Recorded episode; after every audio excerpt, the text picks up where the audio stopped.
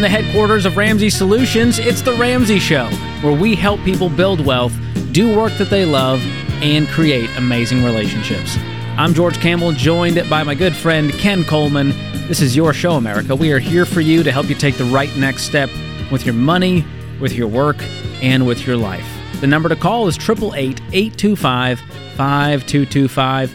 I'd be happy to chime in on your money questions. And Ken, he is the work, career, purpose guy. If you feel stuck, you feel like you're not doing what you want to do, you feel like you could be making more money, you're not sure how to have that conversation with your boss or your coworker, Ken is an expert at walking you through those predicaments. And so we're happy to take your call, 888-825-5225. Matt joins us up first in Raleigh. Matt, what is going on, my friend? How are you doing today? Good. How are you? Good. How can we help?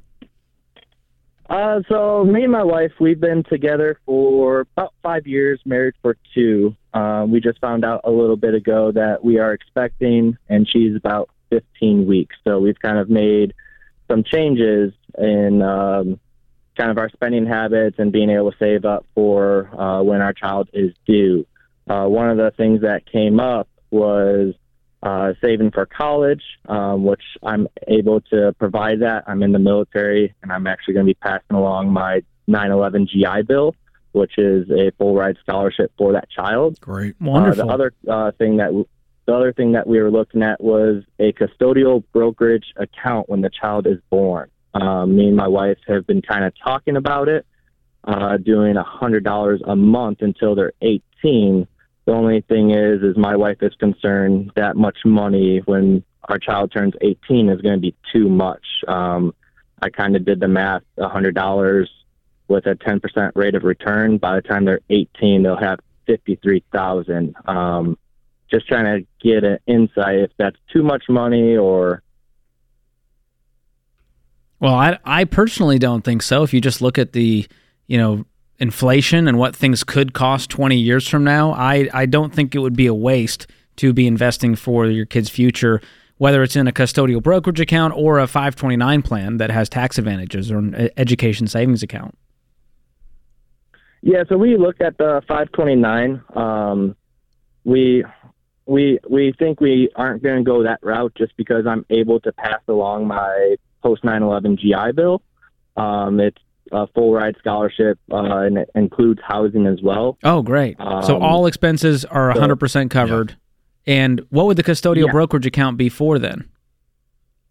Uh, more of just having a savings account. Uh, from what I looked at, they once they turn 18, it goes into their possession and they can do whatever they want with it.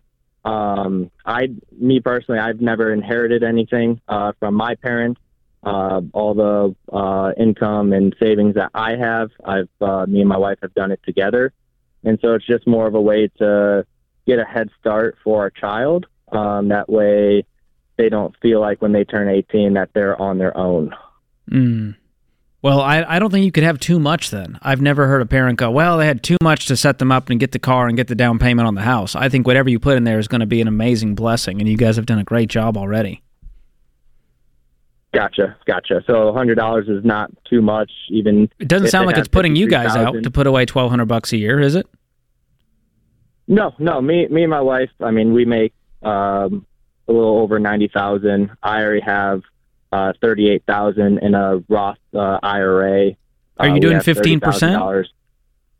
Uh, so I'm doing ten percent, and the military matches four percent or five percent. The only difference is my ten percent is Roth and the 5% is traditional. Yes. Okay. I would still up your percentage to 15%. And so if you're investing 15% of $90,000, you're putting away some money for college, then you're attacking the house, that puts you right in line with these baby steps that have helped so many people build wealth.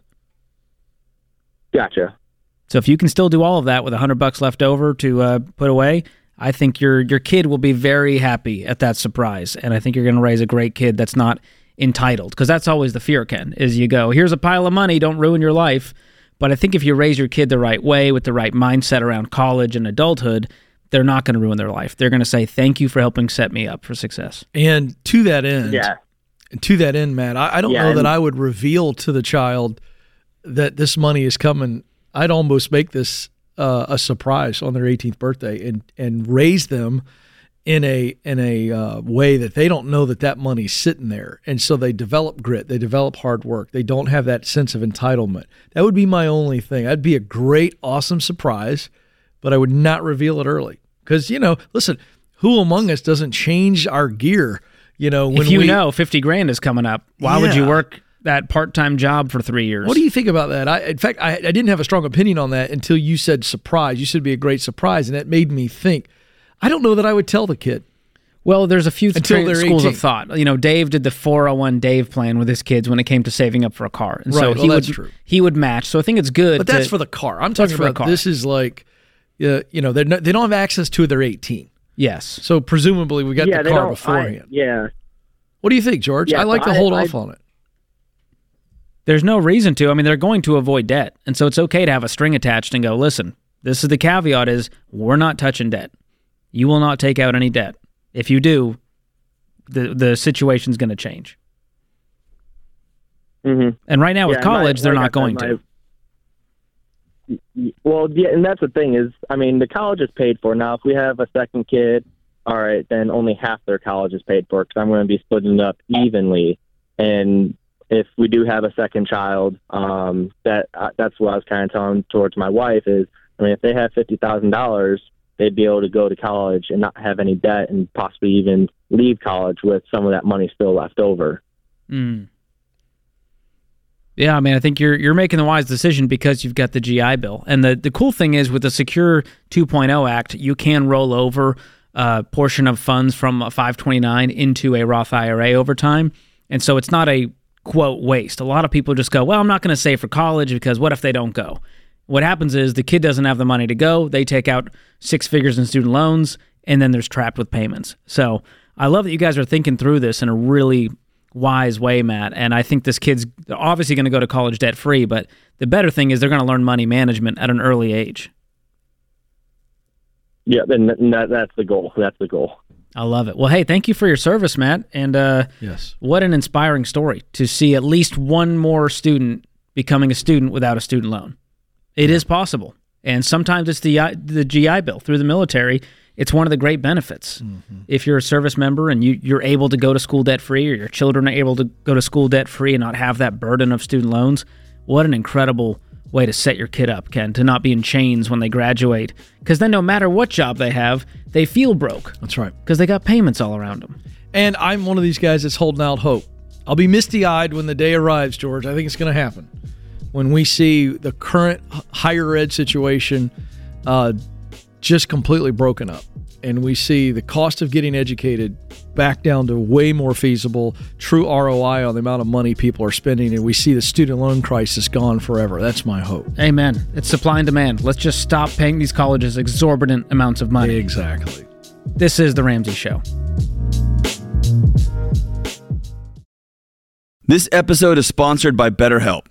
Listen, if you can't even remember the last time you had half an hour to yourself, be honest. Ask why. It's probably because everyone else's schedules, priorities, and emergencies are driving your life. And when you can't keep carrying that load, talking to a professional therapist can be a game changer. Therapy can be a place to work through your challenges with time, boundaries, commitments, and your own self worth. Therapy can be incredible for figuring out what even makes you happy anymore and how to go make that happen. If you're thinking of starting therapy, try BetterHelp. Because therapy isn't just for people who've experienced trauma, it's great for building skills to be the best version of yourself. BetterHelp is completely online, so it's flexible enough to fit your schedule. Just fill out a short questionnaire to get matched with a licensed therapist, and you can switch therapist at any time for no extra cost. Learn to make time for what makes you happy with BetterHelp.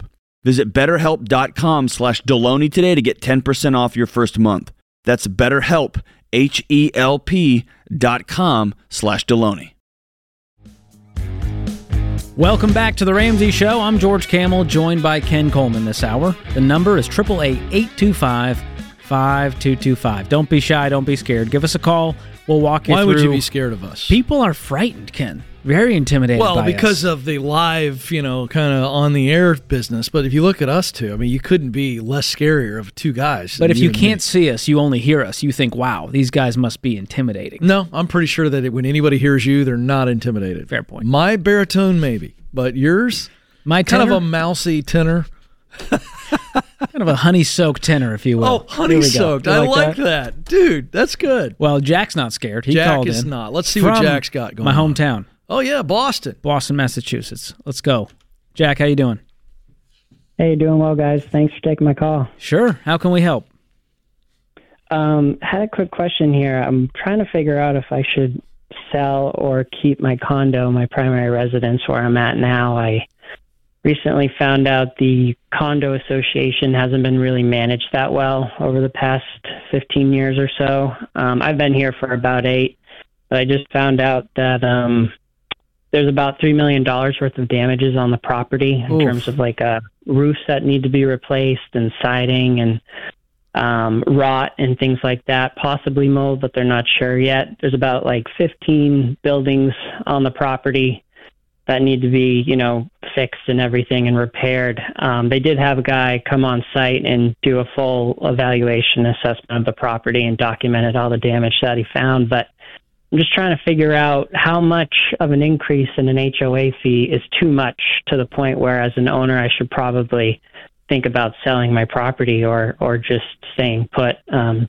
considering how much uh, home prices have appreciated over the years and the high interest rates with mortgages, and I would certainly be taking on more debt than the current mortgage that I have now, which is at about 120,000 that I owe currently. So 120,000 on the mortgage, and once this these damages are divvied out among all of the uh, homeowners, what do you think it'll be? Right around thirty thousand dollars if I were to pay it out of pocket up front. And what is Um, the stipulations? Can you just pay it over time with no penalty? But you can't sell Um, the condo without paying the fee. Right. Pro- I'm sure that's probably how it would work. Sure. They're not there yet. They still need to get quotes and everything. Okay. Um, like that, that $3 million mark is just the preliminary company that came in. They want to get quotes from three others before they bids. take action. Yeah. Oof. And so what's your current HOA fee? Right now, uh, they just bumped it up to 500 and next year, so like by the end of this year, hopefully they should have a plan in place to repair the damages. That's their goal, the board. Um, and they had like a projection increase over the next 20 years. It would be a 20 year loan that they would take out most likely to do the repairs. Um, and it would, the HOA would max out around the 15 year mark. So somewhere around like 20, 30 something, um, it would be up around like $725. It would cap out at. Um, Okay. But next year, it would be around 600 but this year we're at the $500 mark. Got it. So we're talking about an increase of 1200 bucks a year potentially. Yeah, and then right eventually 2400 bucks a year plus. But that kind of caps Right. out. You're not going to be paying $2000 in HOA fees. No. Okay. no. So that's what we're talking about here. I would just like to put numbers on it to give me some real facts because this does stink and it happens all over. And you're right. A lot of HOAs are not managed well and things like this happen and it gets passed on to the homeowners, of course. So not fun to deal with, but this is part of uh, part of life. As a homeowner, you get to deal with. So what is your mortgage outside of the HOA fee? What does that add up to? Uh, like the monthly payment, Yes. it's about $888 principal and interest. Okay. And then month. what is your take home pay after taxes per month? Um, take home, I think I'm right around maybe 3300 Okay.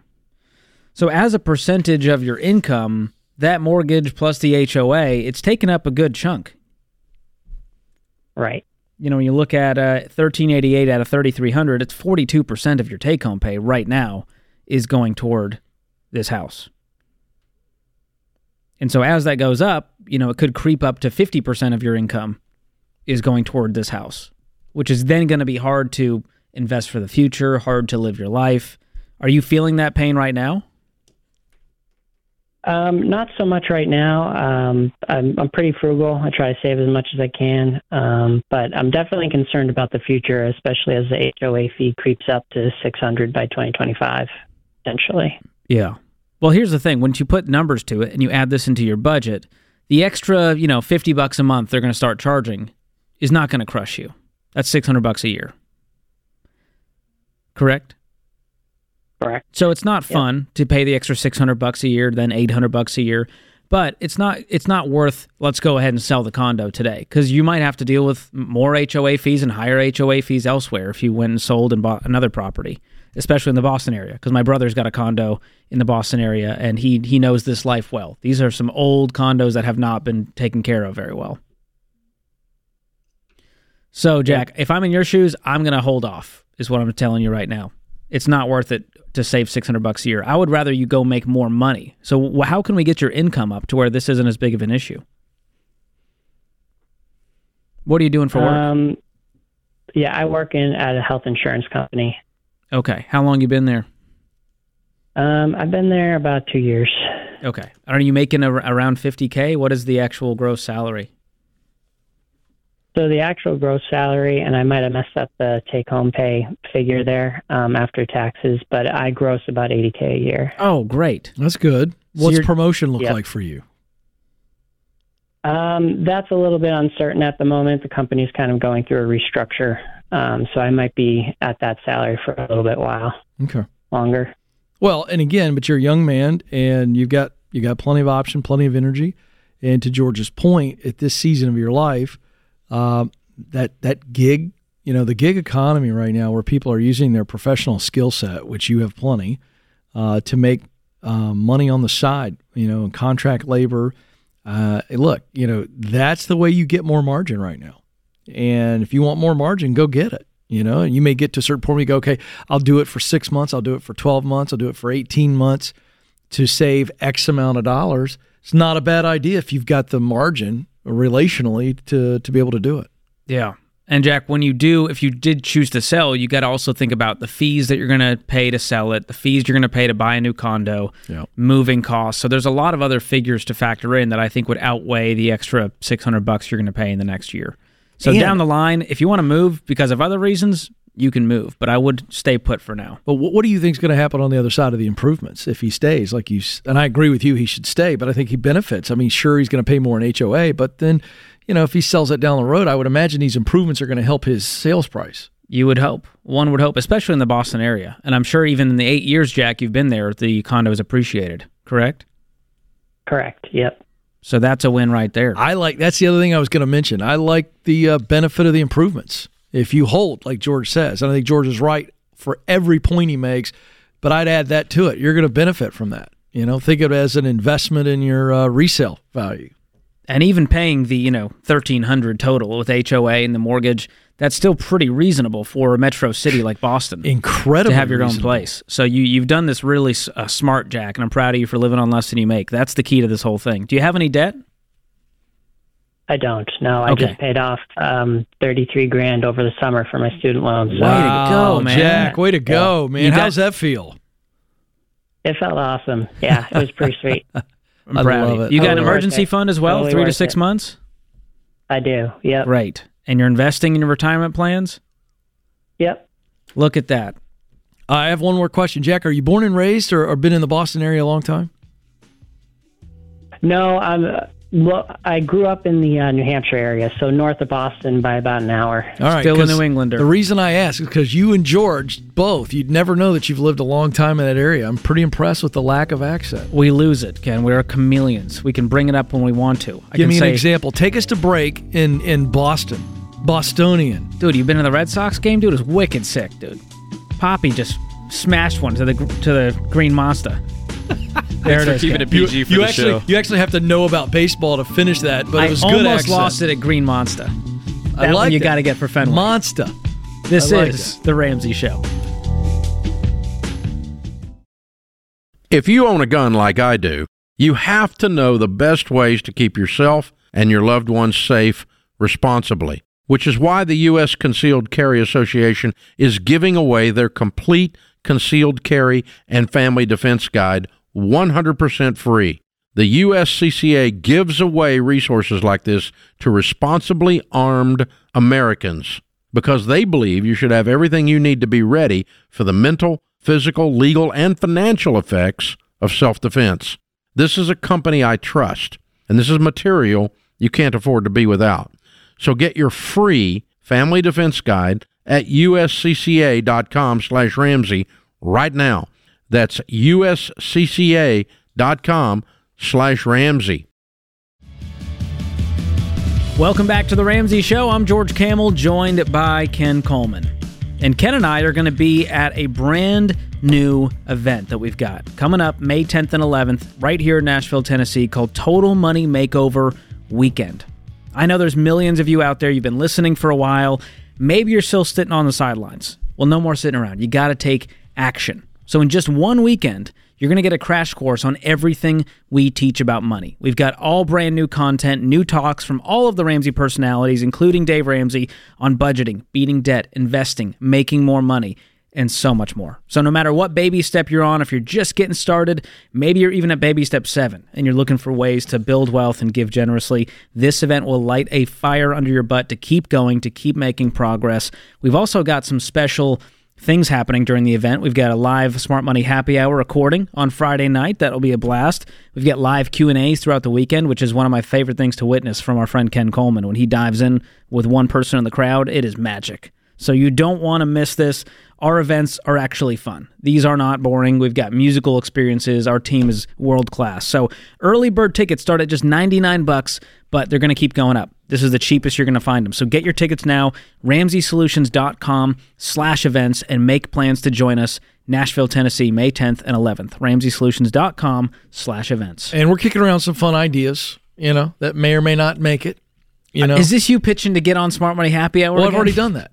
I already did that last week, and I'm not going to pitch it again. So you brought it up, but that's what people want. I knew it was ruminating in that little no, I've got another yours. idea that you and I, you know, a lot of guys uh, don't care what they wear. Their wives care what they wear. Yes. What if we had a special bonus session? You and I lead it, couples only, and we t- we kind of help the wives out, and we call it total clothing makeover. And the wives will volunteer their husbands to parade on stage, and we will judge their fashion and give them some tips. Yeah. So This is good content. Uh, we'll give them tips, and then you'll help them do it on a budget. This is actually good. Ken, Maybe I, you start I- with Delony. we could start we with could start with Delony. John. Thank you, James. Everybody producer. knows that guy needs a total clothing makeover. I mean, first of all, would it kill him to dress like a doctor? I think we all have that teenager that dresses like Delony in our lives. You know, I, but listen, I, I, I actually make no fun of it because you know what? The guy doesn't have to make a lot of decisions. that's true. You and I, on the other hand, we're stewing every morning. Which We're shawl stewing. cardigan are we going to throw on this morning? Hey, I haven't rocked a cardigan in a while, but you know what? I'll do it next time we're on together, just so you can take shots at oh, it. Oh, that's fun. We have a good time. We do. We enjoy it, and we're gonna have a good time helping people out. Who's up next? Well, it's time for the neighborly question of the day. Oh, Ken. Oh, the neighborly question of the day. That's right. Yeah, don't get too excited. I But this is a really good one. I'm excited I to get know. your input. So then Okay. Ramsey Show question of the day brought to you by Neighborly, your hub for home services. Neighborly.com slash Ramsey is the place to go. You can download their winter maintenance checklist completely free and full of tips to get your home through the colder months with no issues. Again, you can check it out at neighborly.com slash Ramsey. Today's question comes from Billy in Indiana. Ten years ago, I was destitute and owed fifteen thousand dollars to the IRS. I raised my kids by myself with no contribution from my ex-wife. I followed your teachings, and I'm now debt-free with money in savings and investments. I'm retired and living very frugally, but I'm terrified of being destitute again. My weekly grocery budget is am I reading this right? Thirty-five dollars. I don't use the AC in the summer and won't turn on the heat in the winter. This is from Billy in Indiana.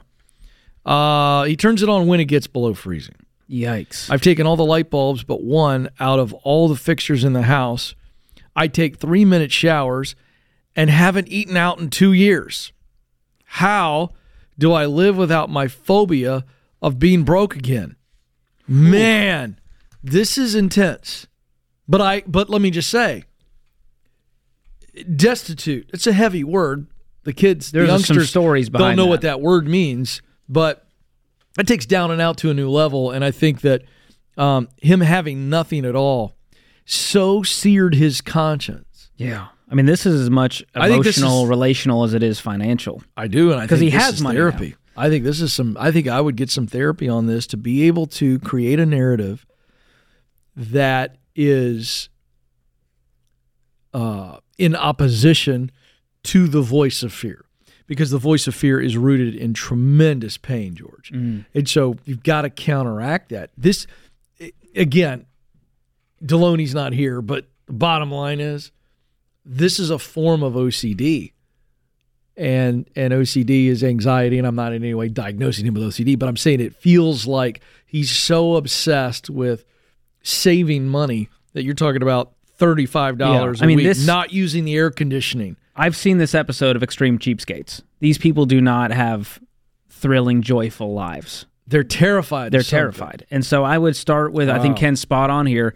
Uh, Billy, you need to go to therapy and deal with the past. And a good start is reading our friend Dr. John Delony's book, Own Your Past, Change Your Future, because you're not there anymore. That's you're right. doing well now. And so we tell people to make a budget and actually look at how much margin you have and force yourself to go out and eat once a week.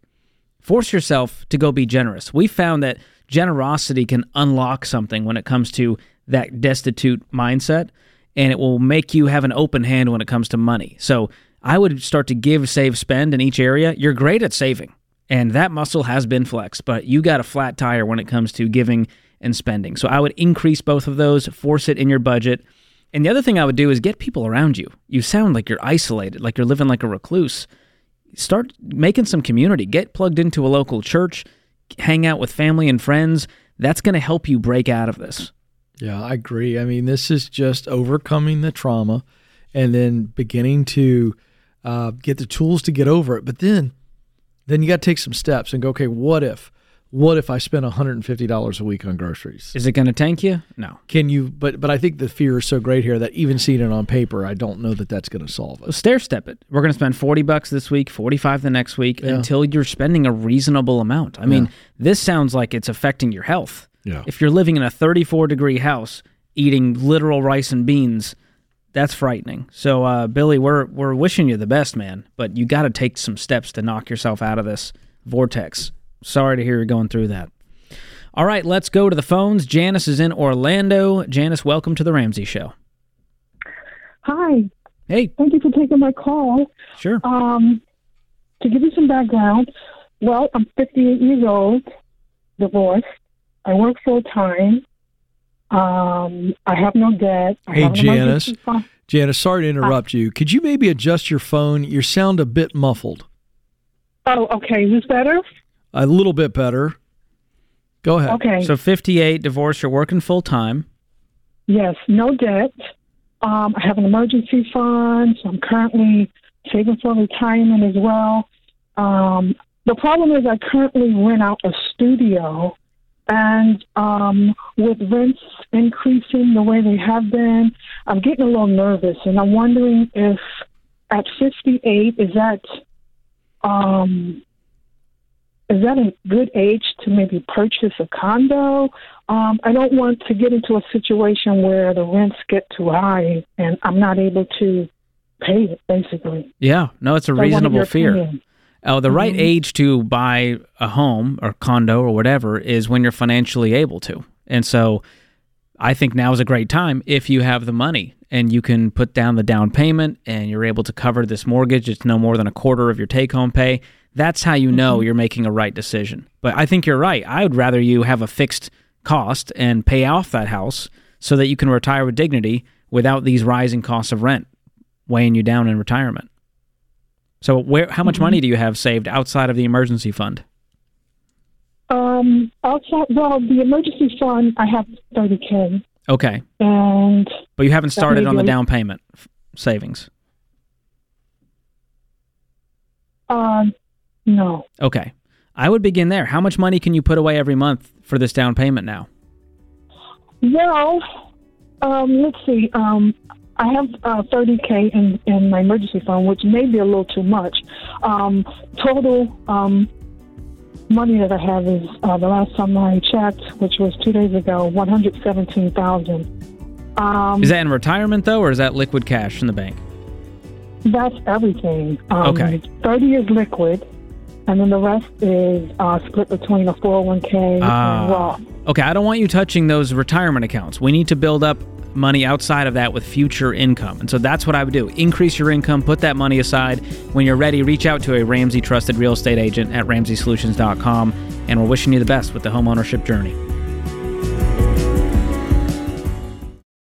Hey guys, whether you're starting on a card table like I did or well on your way to becoming a multi million dollar company, NetSuite can help your team communicate and plan ahead better, like they do for Ramsey. Let me tell you, NetSuite really helped us get our systems together. And more than 37,000 other companies also use NetSuite to know their numbers and their business better. So check out NetSuite today and find out how they can help you become the business you want to be 5 or 30 years from now. And right now you can download NetSuite's free KPI checklist designed to give you consistently excellent performance at netsuite.com slash Ramsey.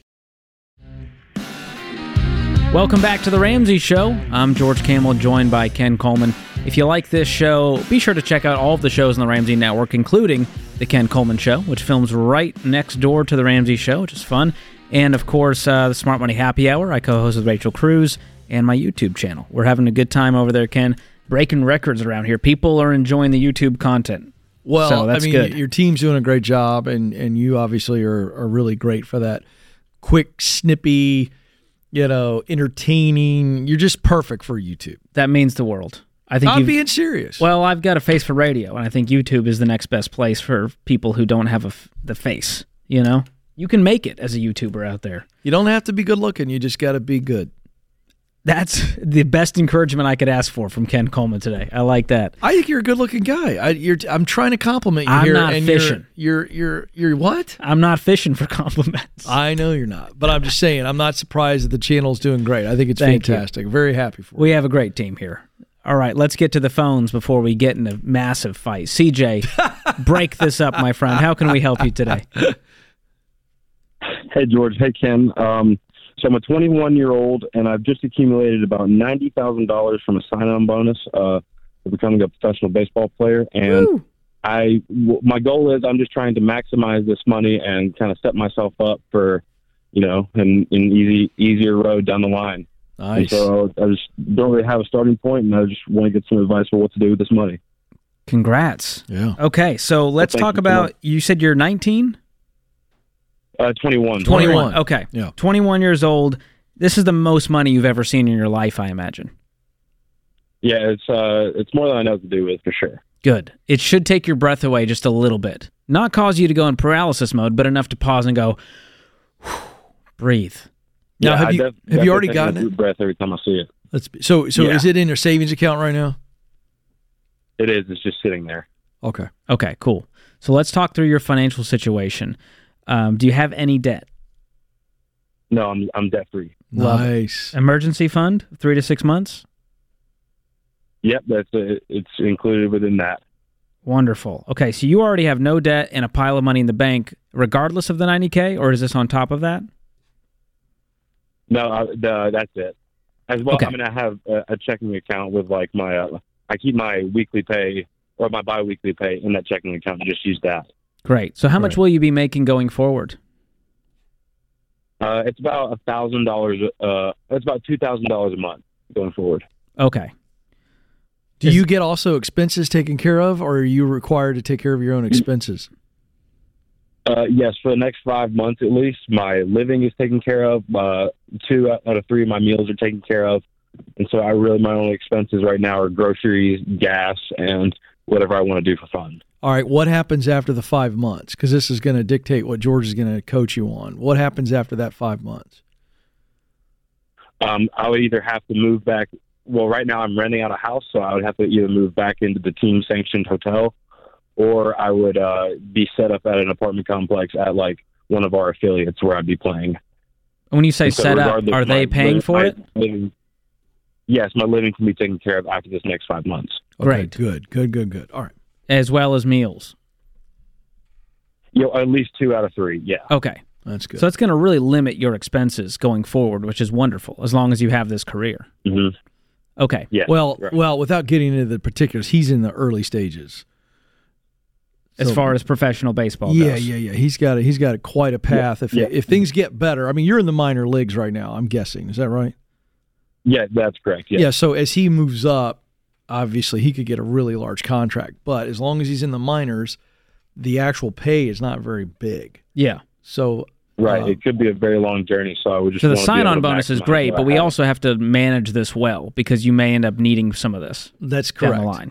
Sorry, sure. CJ. I'm, I'm catching him up on this. That helps me. Ken is my sports uh, Yeah, yeah. historian. He helps me with this stuff. Well, thank you, Ken. So you you're in a great place financially already. Are there expenses coming up that you know you're going to have to pay for, like a car repair or upgrading the car, things like that? Uh, a flight. I know I'm definitely gonna have to pay for a flight soon, but that's Okay. I mean that's three to four hundred bucks. Great. So the key here is we got to continue living on less than we make. We don't want to go use this sign-on bonus to just go buy a ninety thousand dollar car on vacation. What about taxes? Uh, taxes are another thing we have to be thinking about. Is this going to be taxable income? I assume you're going to owe 25, 30 percent on, forty percent.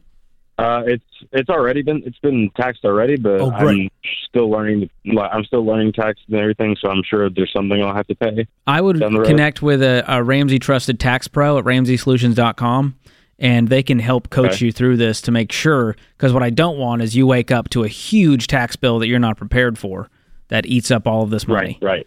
So for now, CJ, I'm going to leave this in a high yield savings account. And I would continue to invest out of your paychecks. Is there some sort of retirement plan provided, or are you on your own for that? I'm on my own for that. Okay. And for that, you may want to reach out to a, a SmartVestor Pro. These are investing pros that can help you with the investing journey. But a Roth IRA is always a great place to start when you have earned income, as long as you're not above the income limit. And so you could fund one of those with this ninety thousand to just get a head start if you haven't been investing at all. Okay. And if Yeah, you no, I haven't been investing at all, so a Roth, Roth IRA is a good place to start. Roth IRA, yes. And as Yeah, long as you're, I, I, imagine you're under the income limit right now, you could be getting close with this 90k sign on. So again, check on your growth, your adjusted gross income for the year, and if you're able to contribute to that, that's a great place to start. I believe for 2024, it's now seven thousand dollars you can contribute a year. And within that, the Roth IRA is just a shell, CJ. You want to actually buy funds within that. And I would not recommend single stocks. What you're looking for here is good growth stock mutual funds.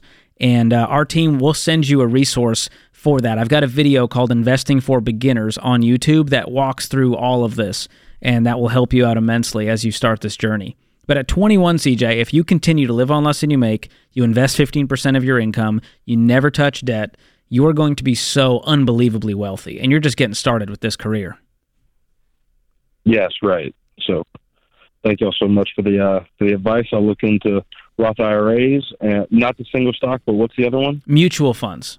Growth stock mutual, Mutual funds is what you're, that just means a giant pool of stocks, like 90 to 200 stocks in one bucket so that you're diversified because you don't want all of your eggs in one basket when it comes to investing. Right. And Okay. uh, Thank you CJ, can I? You don't have to answer this. this down. You don't have to answer this. I got to ask: Are you uh, are you allowed to tell us your position, or would you rather not? Yeah, I'm a pitcher. Oh, I was we go. wondering. So, okay, what's your best pitch? What's your go-to pitch? That's a fastball, baby. That's a fastball. Yeah, the high heat. Yeah, I know about the fastball. Do you know about the I fastball? played a little uh, MLB 2000 back in my day, Ken. CJ knows what's up. There you go. CJ, man, that's awesome. Listen, man, we're we're cheering for you. And Yeah. uh, George, let me tell you this: if CJ keeps advancing as a pitcher, we're talking. He's going to call back one day with A some lot of zeros. He's going to be like, I'm buying my seventh rental property. Let me tell you, George, the pitchers make the big bucks. That's the, I'm proud of him. yeah. I'll Good job, it- I'll CJ. That's the case. Well, keep at it, buddy. Well, Take you. care of your body. Yeah. Ignore all your buddies who are like out buying really expensive stuff because they just That's got the signing bonus. That's going to be the hardest part for you is avoiding the distractions. I agree. And to help you with that, I'm going to send you a copy of my brand new book called Breaking Free from Broke. There's a great chapter on investing traps in there. There's a chapter called Wealth is Patience. It's going to teach you all the stuff I just outlined. So I hope that helps you along this journey and helps you avoid mistakes. This is the book people wish they read when they were 21, CJ. So hang on the line. Austin's going to pick up. We will send you a link to the Investing for Beginners video as well as a copy of my book, Breaking Free from Broke. All right, honest question, George. How fast? What's the fastest pitch that you think you could even just get the bat around and touch the ball? Forget hitting it solid. Just you could get around on it and and make contact. How fast? What's the fastest? Oh, like if someone threw a, a 70 mile per hour pitch. Yeah, You're have you been paying attention to what we've been talking about? Yeah, I mean, I'm going to be modest. What do you think? What's the fastest pitch you think? you 40 could miles hit? per hour. 40 miles an hour. Is that reasonable? N- uh, That's ridiculous. You're saying I couldn't do it. You should be able to. 40 miles an hour is not that fast. I wanted to go modest. Well, that was ridiculous. What could you hit? Could you hit a 70? I'm going to say I could get around on 70. For sure, I could get around on it. Whether I hit it squarely, I think we could still probably hit an 80 mile an hour pitch. We'll see. I think we should I uh, play a lot of pickleball. Let's hit the old diamond, Ken. Let's see what you got. Let's do it. That puts this hour of The Ramsey Show in the books. I'm George Kamel. He's Ken Coleman. We'll be back before you know it. Live from the headquarters of Ramsey Solutions, it's The Ramsey Show, where we help people build wealth, do work that they love, and create amazing relationships. I'm Ramsey personality George Kamel, joined by my esteemed colleague, Ken mm. Coleman. Esteemed today. Very esteemed, and we are so pumped to take your calls about money, about work, about your life. 888 825 5225. If you've got a question about that job opportunity, the job you feel stuck in, what you're really meant to do, what you're wired to do, Ken is the man for those questions, and he can expertly guide you through that. If you need to just make more income, we talk about how your greatest wealth building tool is your income. Yes. And if you need more shovel, because you got the big hole, you, you're in some debt, and Ken can help you make more money and find some opportunity for you there. So uh, we are here for you to serve you this hour at 888 825 5225. Lydia is up first in St. Louis. Lydia, what is happening? Hi. Hi, thank you for taking my call. I just had um, a question. We are, my husband and I currently have our own business. Um, and in addition to that, he just took up a part time job at our church. Now that he's on staff, they have offered us um, a free house to live in, you know, as long as he has a job. Um, and so we do currently own a house. We got a really good interest rate on it um, like 2.4%. And so we kind of hate to let it go, but we do not have savings other than $1,000 in an emergency fund.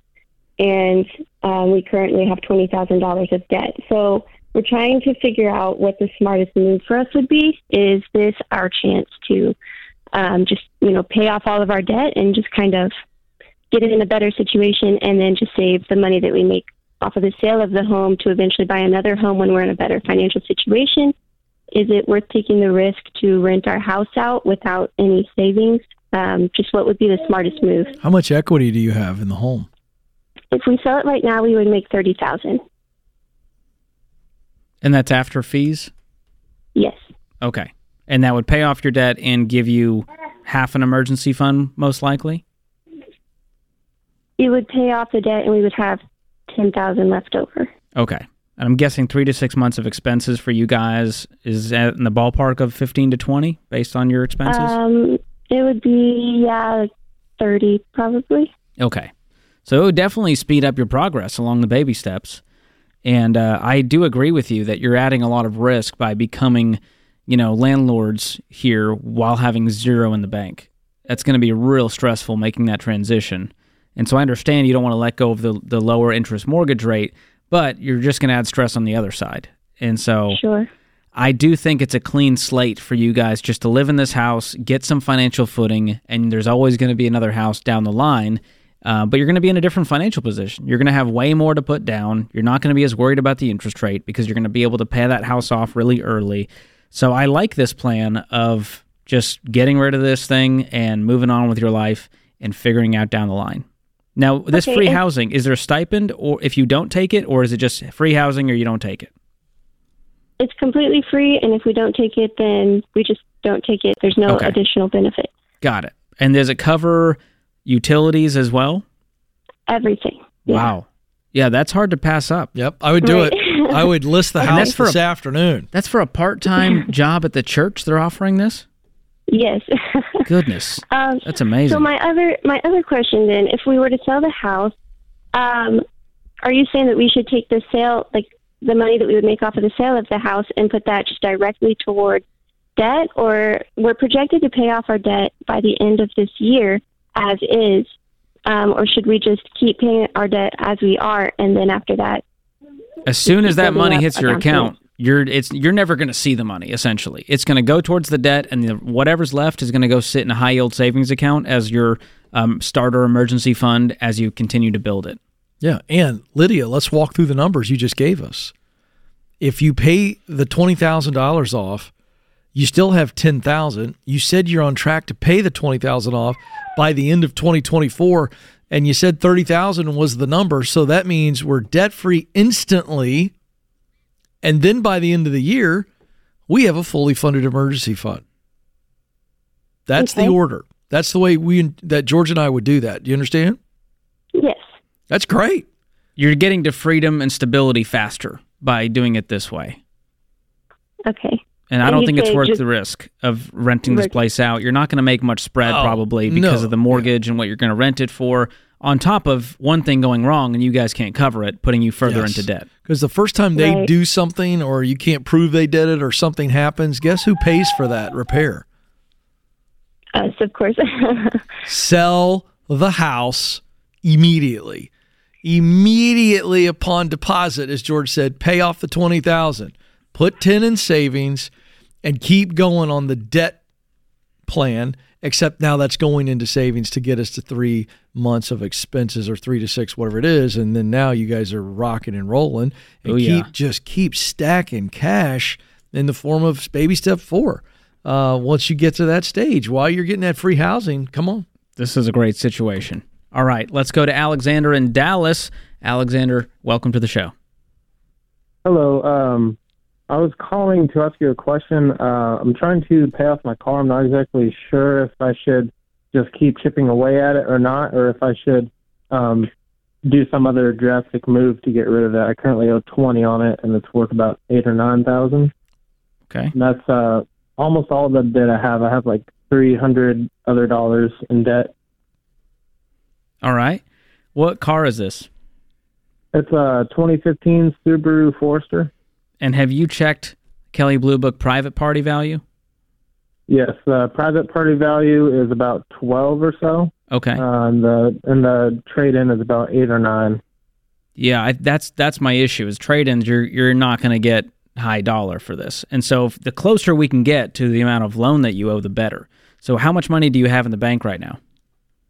I currently have uh, a thousand dollars about Okay. or something like that, but that's all ex- uh, set aside for expenses and stuff. And what is your income?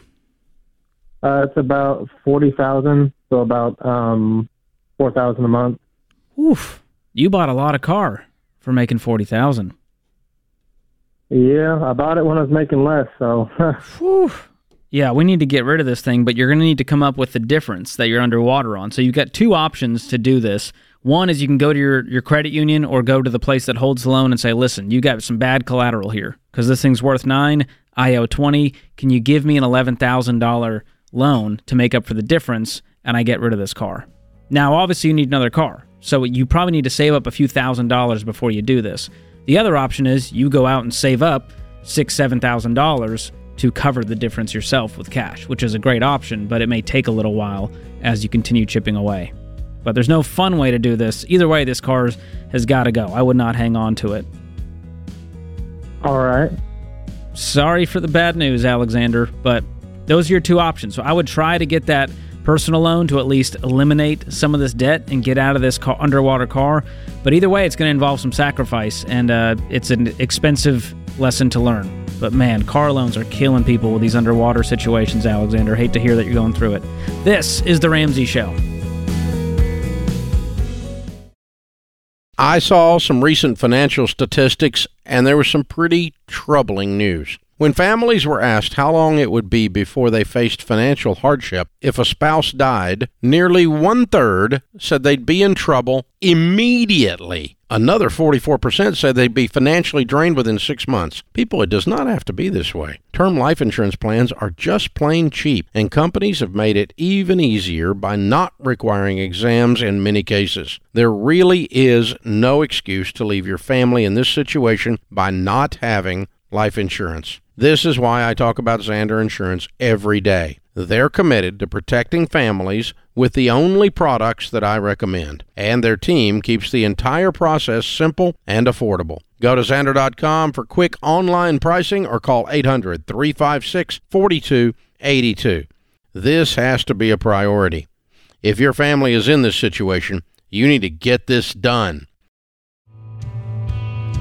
Welcome back to The Ramsey Show. I'm George Kamel, joined by Ken Coleman. Hey, if you enjoy the show, we'd love if you do us a favor and share it.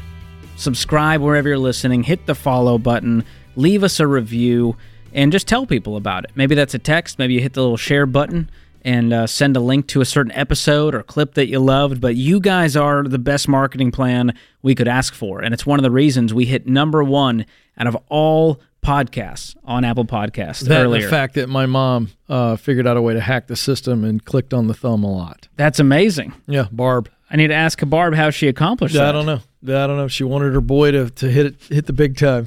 So Just her and May Kamel, just went- really hitting that like and subscribe button. how is it that Barb and May have not Barb, met? they need to. They'd get along They really would. mellifluously. Is that a word? Is it ever? Mellifluously? You're welcome. No, mellifluously. Mellifluously. Yeah. Boy, I got to tell you, you, you've been working hard because I don't ever remember you pulling a word out. If I can teach I an old dog a new vocabulary word, I'm doing something right. All right, I'm going to look that up on the commercial break. But Jordan awaits. Or what are we doing right now? Are we doing a little? Do we have a little 401k? Yeah, thing? I have a little I'm teaching getting segment. excited right. Oh, I apologize, George. Teach away. Don't jump the gun here. So here's the deal, Ken. We get this question a lot, and I wanted to address it because a lot of people are going through this right now. They're leaving jobs. We've seen a huge migration of just people moving around. So, what do I switching do with my 401k What do I do that with I the left 401k? behind? Yes. Oh, this is a big question. So it's a, it's a big one and it's an important one that has a lot of zeros on the end. So I want to walk people through the thought process uh, when it comes to rolling over the 401k. So of course you have a bunch of options. Number one is cash out your 401k, which is a terrible idea because you're going to pay taxes and penalties if you're not of retirement age. The other option is do nothing and leave the money in your old 401k. Also a terrible idea. Probably in second place in the terrible idea list. The other two options are you can roll over the money into your new employer's plan. So if you have an old 401k, you got a new job, you can roll it directly into the new employer's 401k. And then finally, the last and probably my favorite option is you can do a rollover into an IRA, which is outside of an employer. And so I like that one the best, Ken, because it gives you the most control over your investing options. The IRA basically has unlimited options, whereas your 401k has a fewer, more select options. All right, so let's play this out. Excuse me. I leave company ABC and I have a 401k there. And so I take a job with another company and they've got a 401k plan. I'm going to go to my um, to my SmartVestor Pro, my the person who handles my my, my retirement. I'm going to say, all right, I need to take my my old 401k. I need to roll that over into an IRA, and I'm going to jump right in immediately with the new 401k. Yeah. And so that 401k from the previous company is going to grow. You're just not contributing to it, but it's going to sit in that amount in the IRA. Or can you choose to contribute to it in the IRA form? So with you know that's called a rollover IRA, Right. And so that is an option where you that money continues to grow. You can continue to contribute, and so that is a, a solid option because of the amount of control you have over your investments. And I like that one the best because as a bucket, when you think about your retirement plan, it's good to have different buckets. Right. And if it's here's the big thing though, people don't think about. If you had a Roth, if you had a traditional 401k plan and you decide, "Hey, I'm going to do a rollover to a Roth IRA." You don't want to do that because that's there's going to be a Roth conversion that you pay. That's right. And the only time you should do that is when you're in baby step 7. You have a paid for house, now this is extra money you have laying around Right. and you can pay the tax burden to basically convert convert that to tax-free There's money. no purpose in, in, in taking a 401k and putting it in a Roth because you're going to pay a tax. And that's the whole purpose of having a Roth is to get it out later with no tax. you want that money to grow tax-free. And So there's a time and place to do that, but you're going to pay a hefty fee in order to and do that's that. why we do the IRA. you want to do a direct rollover. So let's say you have a traditional 401k, you want to do a direct rollover to a traditional IRA. Right. If you have a Roth 401k, you can do a direct rollover to a Roth IRA. So you want to keep them equally yoked, if you will. I like to keep that. it biblical for There you, you- Ken. I know you like that reference. Thank you. Thank you for the reference. So if you've got the old one, it's time. And uh, you you got to do something. Don't just leave it sitting out there. You don't have control over it. The fees are now eating up what was left of your nest egg there. So do something. Roll it over to the new employer or roll it over rolling, direct. rolling, rolling. Direct is what you want, not indirect. Ken direct. Yeah, to direct. avoid uh, any fees. You- Equally yoked. you don't want to see that money. Yeah. That's the important part. So if you have questions about this, you can uh, of course ask your employer and HR department, but you can also get an investment pro in your corner. And uh, if you go to ramseysolutions.com, our SmartVestor program can get you in touch with someone who can help you with this rollover process. That's something I did, Ken, when I worked at uh, Ramsey. I had an old 401k from my Apple retail days.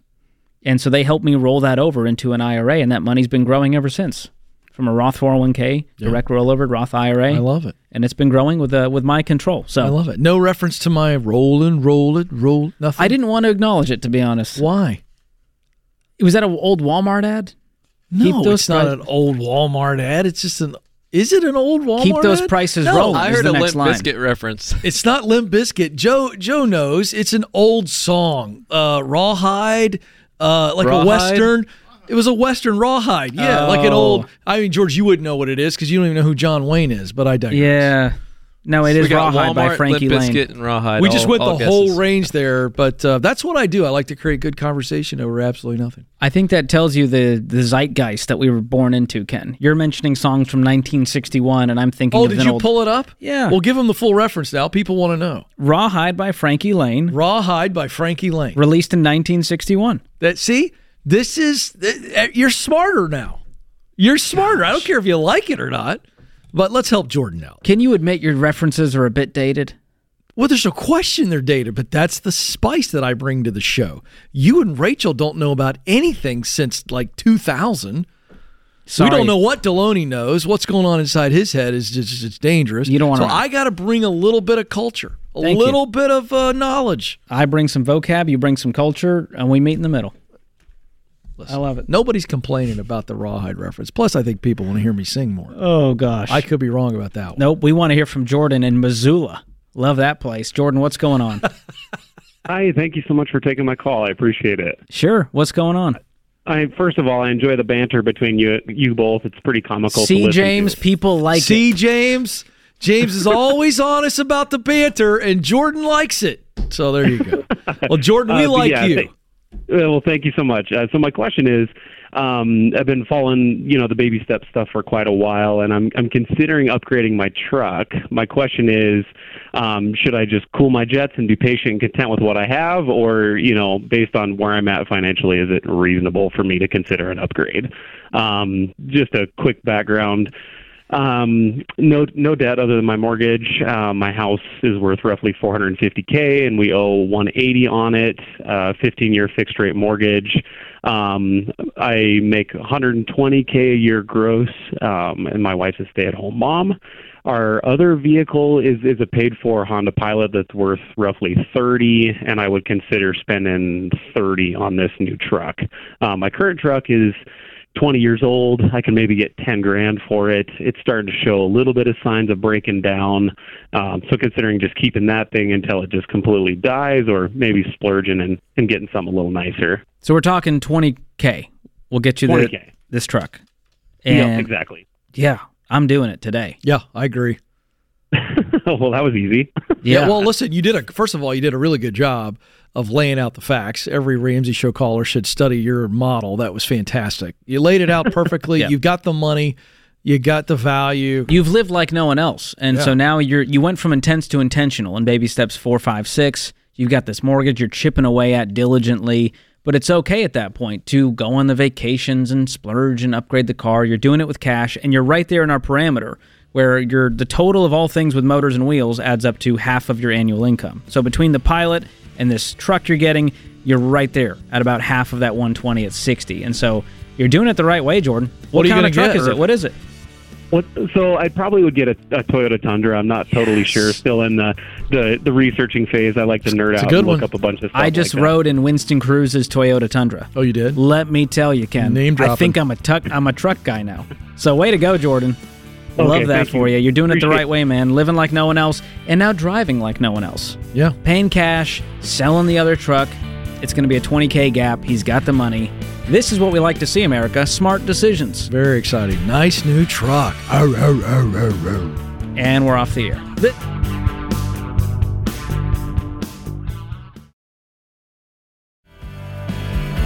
This is The Ramsey Show. I'm George Kamel, joined by Ken Coleman. The number to call is 888 825 5225. Up next, we've got Bill in New Haven, Connecticut. Bill, how's it going? Hi. Thank you for taking my call. Sure. Um, my wife and I are in a very difficult situation. I'm 71. I'll be 72 next month. My wife is 66. She teaches at a private school we moved from uh, a state where the salaries are considerably lower than they are here in Connecticut, and the cost of living is not a whole lot different.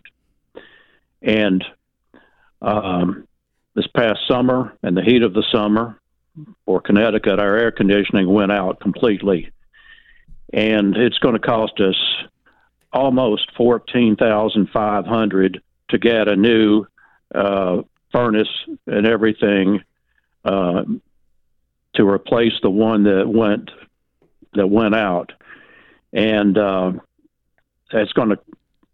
We they have a state program here. I can finance. It'll be almost uh, one be about a one seventy five a month for ten years.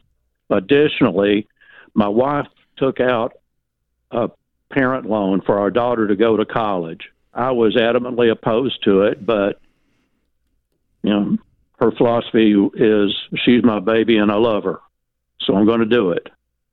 And due to being in forbearance twice, once due to being to getting sick and having to take off work during the school year in the other state, and um, and then moving uh, up here to Connecticut, uh, she went into forbearance each of those two times. And what that means is that you don't have to make a payment, but the interest accrues. Mm-hmm. As a result, she still owes over a hundred thousand dollars Oh. on that. Our yes, our daughter went to a private school in New York, and uh, yes, uh, it's like I've been fighting a losing battle financially all these years. And hey, I'm 71 now. I'll be 72 next month, and I have to go back to work. Mm-hmm. Um, you know, took an early retirement a few years ago, but you know, all I'm getting is a small Social Security check because my salaries were always low. I have a a small Army Reserve retirement. Thank goodness I stayed in that for over 20 years. And then I have a very, very small state retirement from our most recent state. I worked for the state retirement system uh, for a few years. So And, what is um, what does the household income add up to right now? our total income, our AGI is less than hundred thousand, Okay. including everything. And my wife is 66, and she would like to start receiving Social Security when she can get the maximum dollar amount, and I would like her to do that too. But she's talking about starting to receive Social Security as soon as she can, which I believe is about another six or months or so, something like that. And uh, it would be considerably less. And she teaches at a private school now. She's happy there. The salaries at private schools are very low, but she says at her age, if she were to get a Connecticut teaching certificate, nobody would hire her because who wants a who wants a sixty-six-year-old woman? I old don't woman? buy that one. Well, that's what she says. And uh, plus, she she loves where she is now. She was in a miserable teaching situation uh, in the previous state. That's why she went on sick leave because the superintendent drove her to that. To make a long story short, and then we moved up here and so, due to those two situations, is why she went on the forbearance because we did not have any money coming in to make the payments. Now, I'm looking at, at going back to work. whether it's full time or part time, preferably full time, because, like I said, I need the money. Well, how much do you guys have that's liquid? Liquid Pardon? cash. Oh. We have bills up to our eyeballs. You have more debt than the Parent Plus loans and this fourteen five HVAC. Yes, What else? yes. Credit cards, of course, and it's about seventy thousand dollars. Goodness gracious! Yes, I know, I know. It's it's horrifying, and I'm. Is your wife concerned a- about this, or is it just oh, you? absolutely. Yes, both of us are concerned. And what other debt? Well, the house. What's left on the mortgage? Oh, gee, probably about well two hundred and something thousand. Okay. What's the house worth? Uh, I don't know. We're not sure about that. It's about. What'd you buy it for? I'm trying to remember. We bought it for three thousand and some, uh, three hundred thousand and something. Okay. Uh, now, I'm like I said, I'm looking at going back to work, and I know that some of the places I've come across mention in their ads that they offer 401ks. Some mention that they offer 401ks with a match. Some do not mention a 401k at all. Now, my understanding is that you have to begin withdrawing from a 401k at a certain age. And I'm wondering if at my age, would I even be allowed to put money into a 401k? And uh, if I did, what would I do? Put the put the money in the 401k and get the employer's match, and then start withdrawing the 401k. Well, truthfully, Bill, bills? I don't want to be their bearer of bad news, but we got a ways to go before we would even begin investing. So we wouldn't recommend you Oh. do any investing until you clean up this mess. Even with the uh, even with the employer match. even with the employer match. You guys are so underwater on payments, you don't have a dime to invest. You're exactly right. So we need to clean up this debt. And so I'm going to start with the smallest balance to largest. I'm going to try to. Can your daughter make the payment on these student loans? She won't do it. Why? She says it's the parent's responsibility to pay for the child's education. I Goodness paid for all of my gracious. education. Who taught Yes, her that? Mom? Know. Uh, how did you guess? Oh my goodness. Well, okay, so Bill, here's the reality. You, You've been catered to her whole life. Well, this is as much a marital problem working two and as three much as it's financial. You, yeah, you You've got, got some resentment towards towards your spouse. Yeah, you you got a marriage issue, and George and I can't solve the marriage issue. Unfortunately, the marriage issue has created a mountain of money issues. And um, Bill, look, here's the bottom line: we teach the baby steps for a reason. Whether you're 71, 51, or 31, and right now, what you have to do is thousand dollars as an emergency fund, and unfortunately, you had a massive emergency in the form of an HVAC system. You got to take care of that, George. That's uh, that's a tough situation. Uh, you can't you can't use credit cards to do that, um, but you guys are going to have to scramble and work, and uh, it's time for you and mom to have a conversation with the daughter, and it's time for her to grow up. That's going to be a difficult conversation. If your wife is as concerned as you said she is, then it's time for her to have some hard conversations. This is a mess. Yeah, I mean, you're looking at two hundred thousand outside of the mortgage that you guys owe if you're taking on these Parent Plus loans while making ninety, and you're already almost seventy-two, Bill. And so we've got to make some big decisions. You got to go make twenty-five bucks an hour at least, forty hours a week to help. But you need your wife on the same page first. You're not going to make any progress when you're trying to do this on your own, and you need to have that hard conversation with your daughter and say, "Listen, mom and dad are broke, and if unless you want to be taking care of us for the next twenty years." We need to clean up our mess and you need to clean up these student loans. But again, the legal responsibility is on you guys, which is the worst part about these Parent Plus loans, Ken. High interest rates, forbearance, the kid doesn't pay, it's on the parents, and uh, Thanksgiving dinner's real awkward. Bill, I'm so sorry you're going through this, man. I hope that you can clean this up and one day retire again, but this time the right way, with some dignity, with some peace, with some patience, and with a pile of money. This is The Ramsey Show.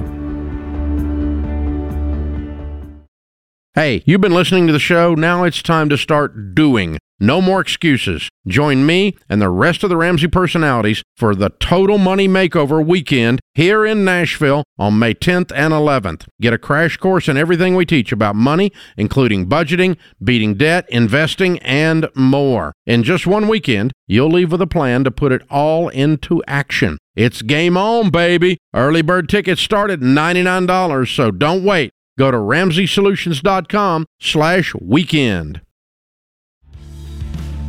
I'm George Kamel, joined by Ken Coleman. This is The Ramsey Show. The number to call is 888 825 5225. You call in, we'll talk about your money, your work, and your life. We'll help you take the right next step.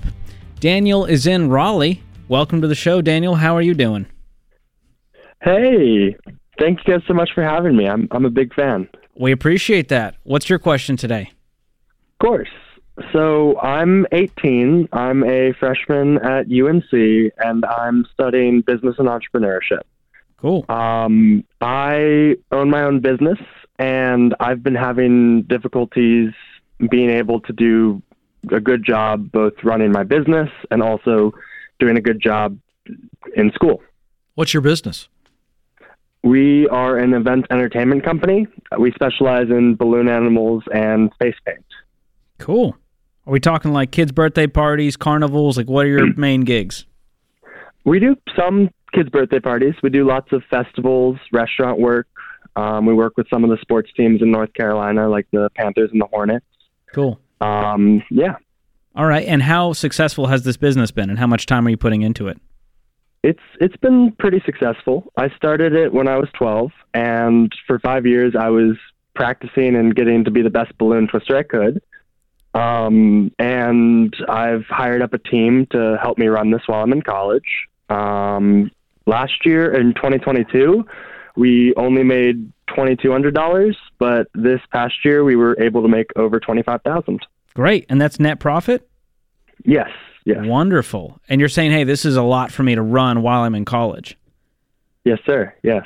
Okay. And how how many classes are you taking? Like how many hours are you devoting to school and how much free time do you have right now? I'm devoting about probably 30 to 40 hours to school um, and another 30 hours to my business. Um, and it's just kind of a lot while I'm also trying to be social and have a good time in college. So, Um, so the question I have is: Is this a long-term business play for you, or is this something you kind of started? It's throwing off the cash, and you kind of enjoy it. I mean, what's the strategy here with this business as it is today? Mhm. I I I'm enamored with what I do. I I love making balloons for a living. It's it's a lot of fun. I want to do it for life. Um, this is a business I want to own and grow to hopefully be a national change someday. Um, and we've been growing really well this year and last year, and this is what I want to do with my life. Um, and I'm going to school for a chance to learn how to better grow my business while also getting to have fun while getting an education. Well, so you've got you mentioned three things. You've got school, mm-hmm. you've got the business, and you've got a social life.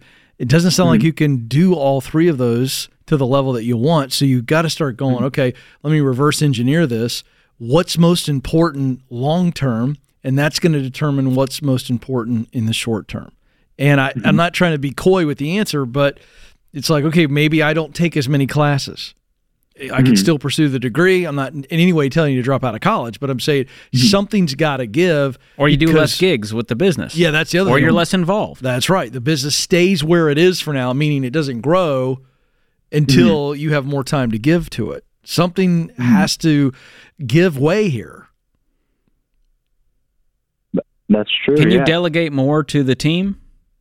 I can. Um, I've hired up a manager that will start. I'm training him in sales right now, and that's a big thing I've been dealing with is sales for the business and taking the sales calls. And hopefully, I'll have more time to focus on other things, whether that's higher leverage opportunities for our business or more time towards school. I'm, I'm not sure yet. What is the thing that Um, you're most valuable in in the business right now? You just mentioned one aspect. You've been doing sales. But what's the thing that only you can do right now? Right now it's sales, um, but hopefully soon it won't be. Um, I'd say I have a lot of the strategy for the business. I'm the one that makes the instructional videos on how to learn balloon twisting since we train our own balloon twisters. Um, so just, I guess, HR and growing the team as well as finding the customers and making the right decisions to get customer leads. Okay. And who's paying for school right now? Right now, my parents are. Um, they're paying for the first year or two, um, and I will be able. I I won't have issues paying for school afterwards either. So you have no debt, and you have a pile of money in the bank, and you're also putting money away that you're making from the business. Yes, sir. I save almost all of my income. Incredible, because that's an important piece of this equation: is Mm-hmm. not going into debt. I want to see you finish school if that's a goal for you to get this degree that will help you Mm-hmm. flourish in business. And it sounds like you want to do this long term, full time as soon as you're out of school. Yeah. So this is a Mhm. temporary. You got what? Three more years, or are you in the first year? I'm I'm in my first year. I'm, I'm a freshman. Yes. So the other question is, how do we expedite college? Can you take on Mm-hmm. more credits and just crush through this so you're 21 years old graduating to pursue this Mhm. business? That's And that true. might mean you slow down in order to speed up. Mhm. And so that might mean delegating. It might mean the business just doesn't go for a season. And Mhm. that you got to be okay with that because you're doing a lot at once right now. And I don't want to see your grades suffer while the business suffers and you end up not making progress on either. That's that's true. That's that's a good point. I, I appreciate it. Yeah. Um, So I'd sit down with the with the folks that you have, see what kind of hires you need to make while making this business sustainable because you don't want to eat into all the profits trying to just keep this business afloat to where it's not really accomplishing anything for you. yes, sir.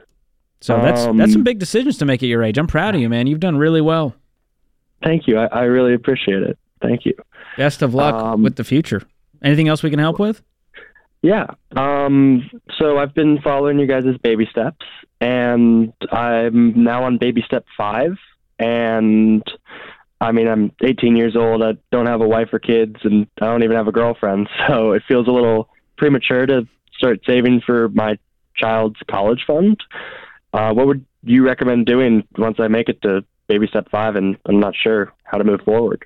I would focus on a home down payment fund. And that might just be a general high yield savings account. And you put every Mhm. extra dollar you can into that high yield savings account, and it's sitting there making you four to 5%. Uh, the other Mhm. thing you could do is open up a Roth IRA and contribute to that and max one out for the year based on your stage and based on the fact that you told me you're going to graduate debt free. So I think both of those are wise for your future goals. Because when you graduate, adulthood is going to hit you like a ton of bricks with bills, and you're going to want to do stuff and buy a home one day. And so to be ahead of the game with no debt and a pile of money in the bank, dude, you're going to be light years ahead of your peers. That, that's the plan. Thank you. Um, right now, I have about half of my money saved in a high yield savings account, Good. and half of my money saved in the stock market, specifically with VU and RSP. Um, how do I know how to all- allocate money to reinvest in my business versus allocate money for the stock market? How do I know where I should be investing more of my money?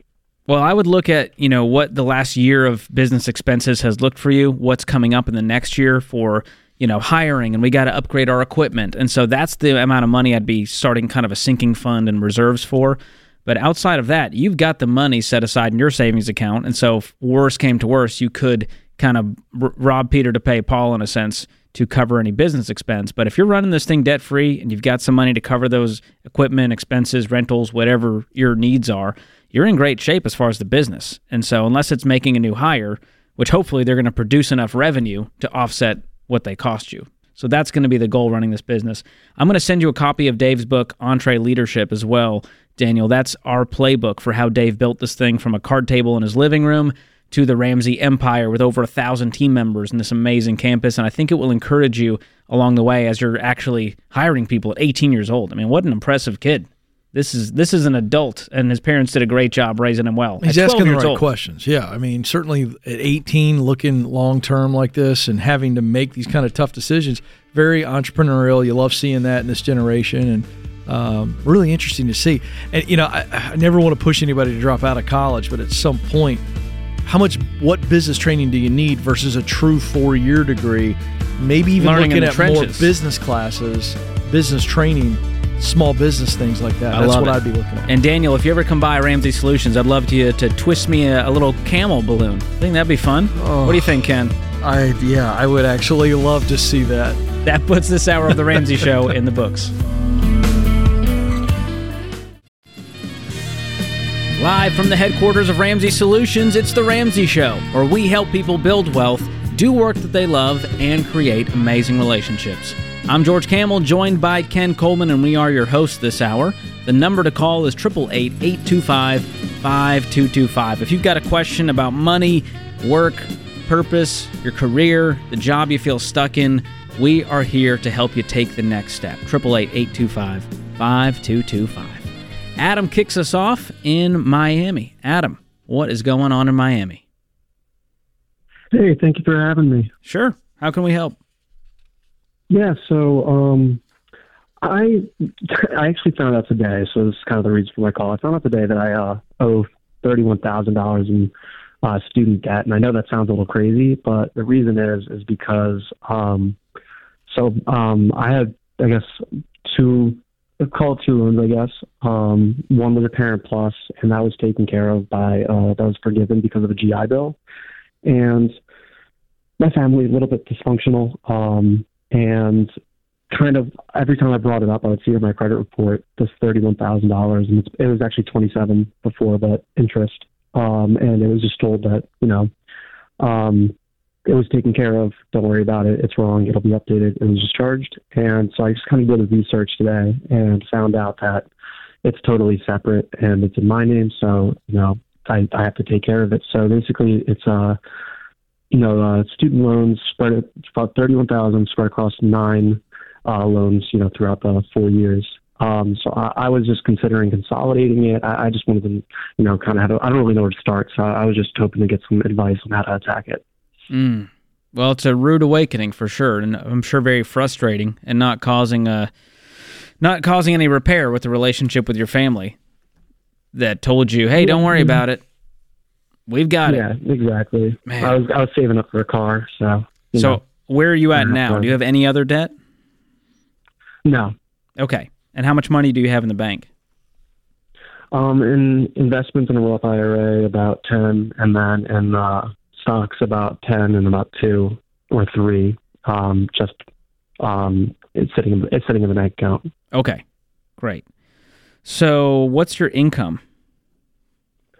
Um, so my base is about seventy five. I started a new job recently. Should be could could could potentially be. Uh, it's hard to speculate, but uh, it could potentially be well over hundred. Wonderful. Okay, so the good news is in this mess is that you're going to be done with this debt. My guess is within six months. I mean, yeah, I'd love to hear how. So should I consolidate it? Is that something you know across like across those? It's it's nine. Are nine loans ranging from two to seven thousand. Yeah, I was in a very similar position to you when I was 23. I did pulled my credit report, realized I had 36,000 in student loans across about 11 loans.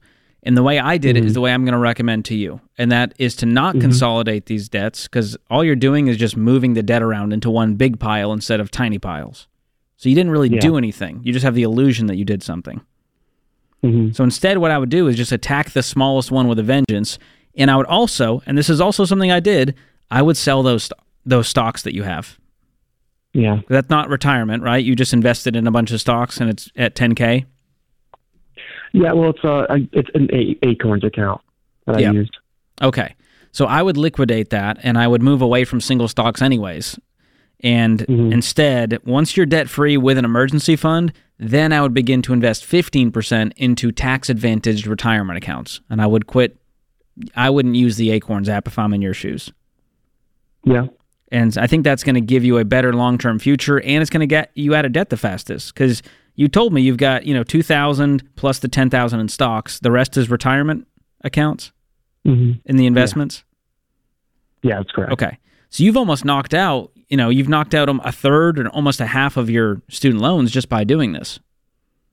Mm-hmm. So that leaves you, that leaves you with 19,000 left. You're going to make 100. So the question is how quickly can we pay off 19 making 100? How much margin can we throw at these debts from smallest to largest balance ignoring the interest rate?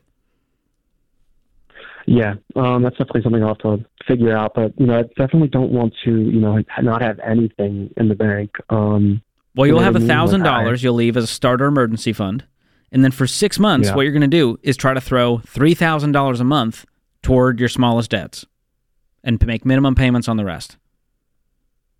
Okay. So three thousand times six, eighteen, which is about what you'll have Mm-hmm. after you sell the stocks, put a little bit of the money you have in savings, and put that all towards your debts. That's going to knock out almost half your student loans.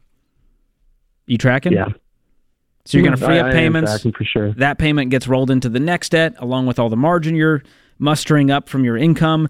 And I'm telling you, man, you could be in a very different place six months from now. And six months after that, you're going to save up a fully funded emergency fund.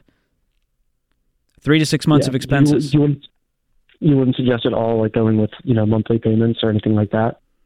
Monthly payments on what? Like, well, I guess I guess never mind. You know, well, I was just thinking consolidating and turning into monthly payments, but that's not the right call. So. Well, it doesn't move Yeah. you forward. I'm trying to help you move Yeah. Mm-hmm. forward and get rid of this debt instead of just move it and go, well, I've made it into one big payment Yeah. because I can't keep up with nine. Instead, I found that it was much more motivating for me to see each net debt get knocked out one by one, freeing up a payment, applying it to the next one and the next one. And with doing this plan, I'm telling you, 12 months from now, you're debt free with a fully funded emergency fund and you're investing 15% of your income in retirement. If you do it your Yeah, way, you're going to be calling back a year from now. Yeah, I, I interest wanna- growing. I, I, I still in the gotta, I gotta place. jump in here, Adam. I know you understand what George said, but after he explained it really clearly, and you said you understood it, you jump right back into the consolidation thing. It leads me to believe that you've got some people that are pretty influential in your life that are pitching you on this, and you're, and while you understand what George is saying, I'm not sure you believe it yet. Am I right or am I wrong?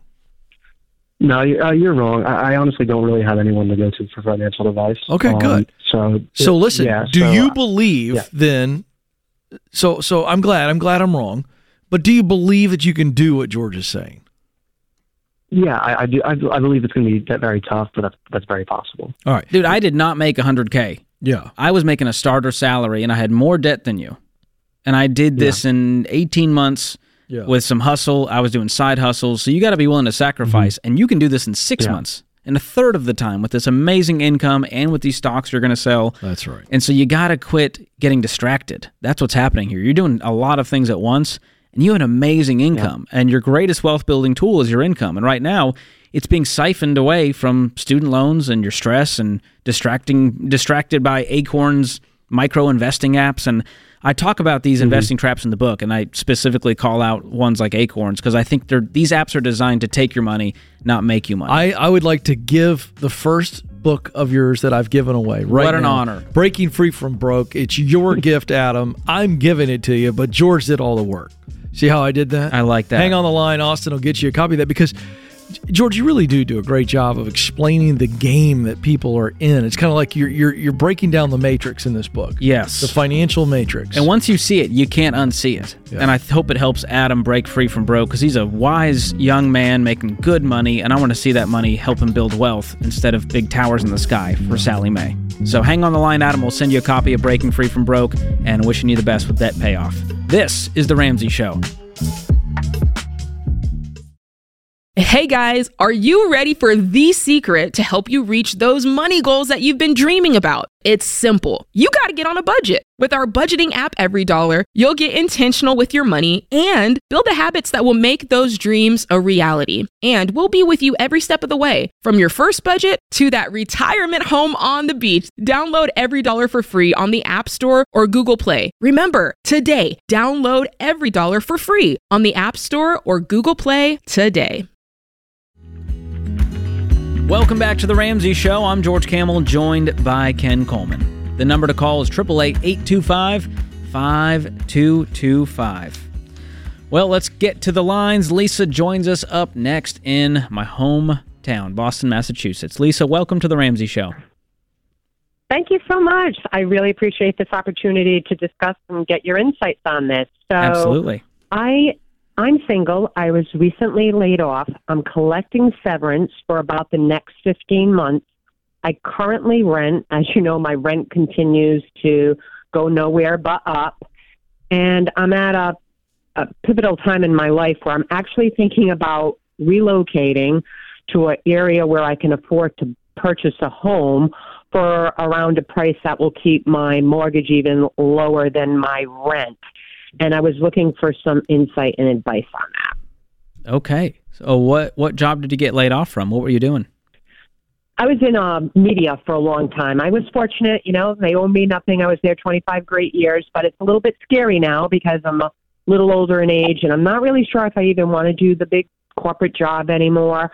I I really would rather do something more purpose and volunteerism and I really can't see me having that luxury if I continue to chase rent. So I was thinking about relocating, you know, purchasing a home. I can't, as you know, right, can't get a house in, anywhere near Boston for three hundred twenty-five thousand, but I can if I relocate.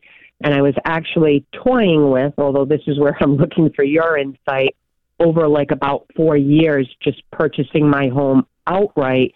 So in like four years' time, I have no debt. And at that point, I could afford to live on, you know, my pension and my Social Security and my remaining 401k that I don't touch for my home. Okay, so where are you thinking about moving to? Florida. Oh. All right, there you yeah, go. Yeah, big change. Yeah, but I love the sun. I'm not a cold person, not a skier. I've always stayed here for my family, but I'm at a point now where, uh, you know, it's not a good enough reason to keep me grounded. I can continue to come home and visit family. They'll come to me. So I just think, you know, this maybe is serving as a catalyst for me to do something, you know, put my big girl pants on, which I never would have done before, and, you know, take that chance and move and purchase a home. I like about uh, a lot of what I'm hearing. I am just curious why you wouldn't continue to work. Uh, you've got a lot of Well, experience. Yeah, I'm not saying I won't. I think it's I don't want the pressure of having to go out and get what I had, right? Um That's you know, fine. I'm trying to be a realist. What you did you have? so- Tell me a little bit more. Like, what were you doing and Yeah. what were you making? I was making about $140,000 a year. I Doing was in media. What? What? What? Uh, uh, sales, sales, sales. Yeah. Okay, and so when you So say you don't want to go out and feel the pressure to get a sales job making 140, is that what you mean? Yeah, yeah. And I also have some health things I might be facing um, that I might have to take a little bit of time for myself. I, I was recently diagnosed with, you know, an issue that has to be addressed, nothing life changing, but might need to take a little bit of t- downtime for Yeah. myself. Sure. So, you know, because of those factors, I'm just trying to think, well, what can I do to get myself where I feel in a better situation that I don't have to make this money? And, uh, you know, I, I have, you know, I guess it's all relative in life. I think I have a pretty good, um, you know, retirement strategy and savings in my 401k and liquid savings. I don't have a lot of debt, but I also don't, you know, I've been so disciplined and worked so hard. I don't want to because I'm now suddenly faced with like a health thing and losing my job that I panic and make a really bad choice. So that's why I was calling into, you know, to you gentlemen because, Yeah. you know, I'm a big fan of the You show. You mentioned you have debt. just- I have one debt. I have a car payment which I can easily pay off. I I just haven't because I was working at four percent. What's left on the I was loan? like, ah, uh, seventeen thousand. Okay, and how much money do you have in savings? I have about eight hundred thousand in a four hundred one k, a hundred thousand in liquid savings, and then I have like a lump sum for better words, lack of better words, that I can take out as a pension, or I can roll over to a four hundred one k. That's a lump sum amount as well. Okay, great. Well, Lisa, I'm going to answer this as if I was in your shoes. How old are you? 58. Okay. If I'm in your shoes and you, I really wanted to move to Florida, I would number one take some of this liquid savings and pay off the set the card loan today. Okay. Now Good. you're debt Thank free. you. Was It's going to mm-hmm. free up a payment. And then here's the crazy part I would go rent in Florida for a little while until I figured out what was next. And I would be I would personally be looking for a job so that I'm able to pay off this house. Once I had the house paid off and I had enough in retirement, then I would go, all right, Lisa's out and she's going to maybe have an early retirement or an encore Mm-hmm. career, but I wouldn't just, you know, pack it up and go to the uh, you know, the 50s living community in Florida and, Yeah, and Margaritaville. I keep thinking of the Sounds Seinfelds. tempting, though, doesn't it? That's actually no, but that's I- actually like a neighborhood in Florida. Oh, yeah. they're all over the country. They actually but I- look It is, amazing. It is. Well, for that, up, I've been yeah. going to this area for a while, guys, and I do love the area, and I have friends there, so it's not a Great. knee jerk reaction from Love that it. perspective. But Can it's you rent? more of a. Excuse me. Can you rent over I- there I for a little can. while? The rent will be high. The rent will be high, and I just the market's kind of going up. My friends bought two years ago, and their house doubled. I'm almost a little pressured where I feel like I know I can still go buy a nice house for three twenty five. So you would buy a house for able to three do that. twenty five, and your down payment would be the rest of your liquid cash outside of an emergency fund. Mm, I'm thinking of not doing that. I'm thinking about just putting 10% down, and then over four years, withdraw the money from my 401k and pay it off outright. But you're going to be unemployed, and we need to pay a mortgage now. That's $300,000. But I have, I have, um, I, I've already been pre-approved because of my severance is lo- and my 401k. They do a continuance program where I can guarantee that I can pay it. But what happens when the severance is over? The severance is 16 months, and I'm sure I'll have a job by then. It's no different than I'm, if I'm here renting and strapped down. I, I guess where I'm going with this, guys, is I know if I own a home and I get a job making half my money, I can say, hey, you know what? I'm going to pay $75,000 a year and just get rid of this in its entirety.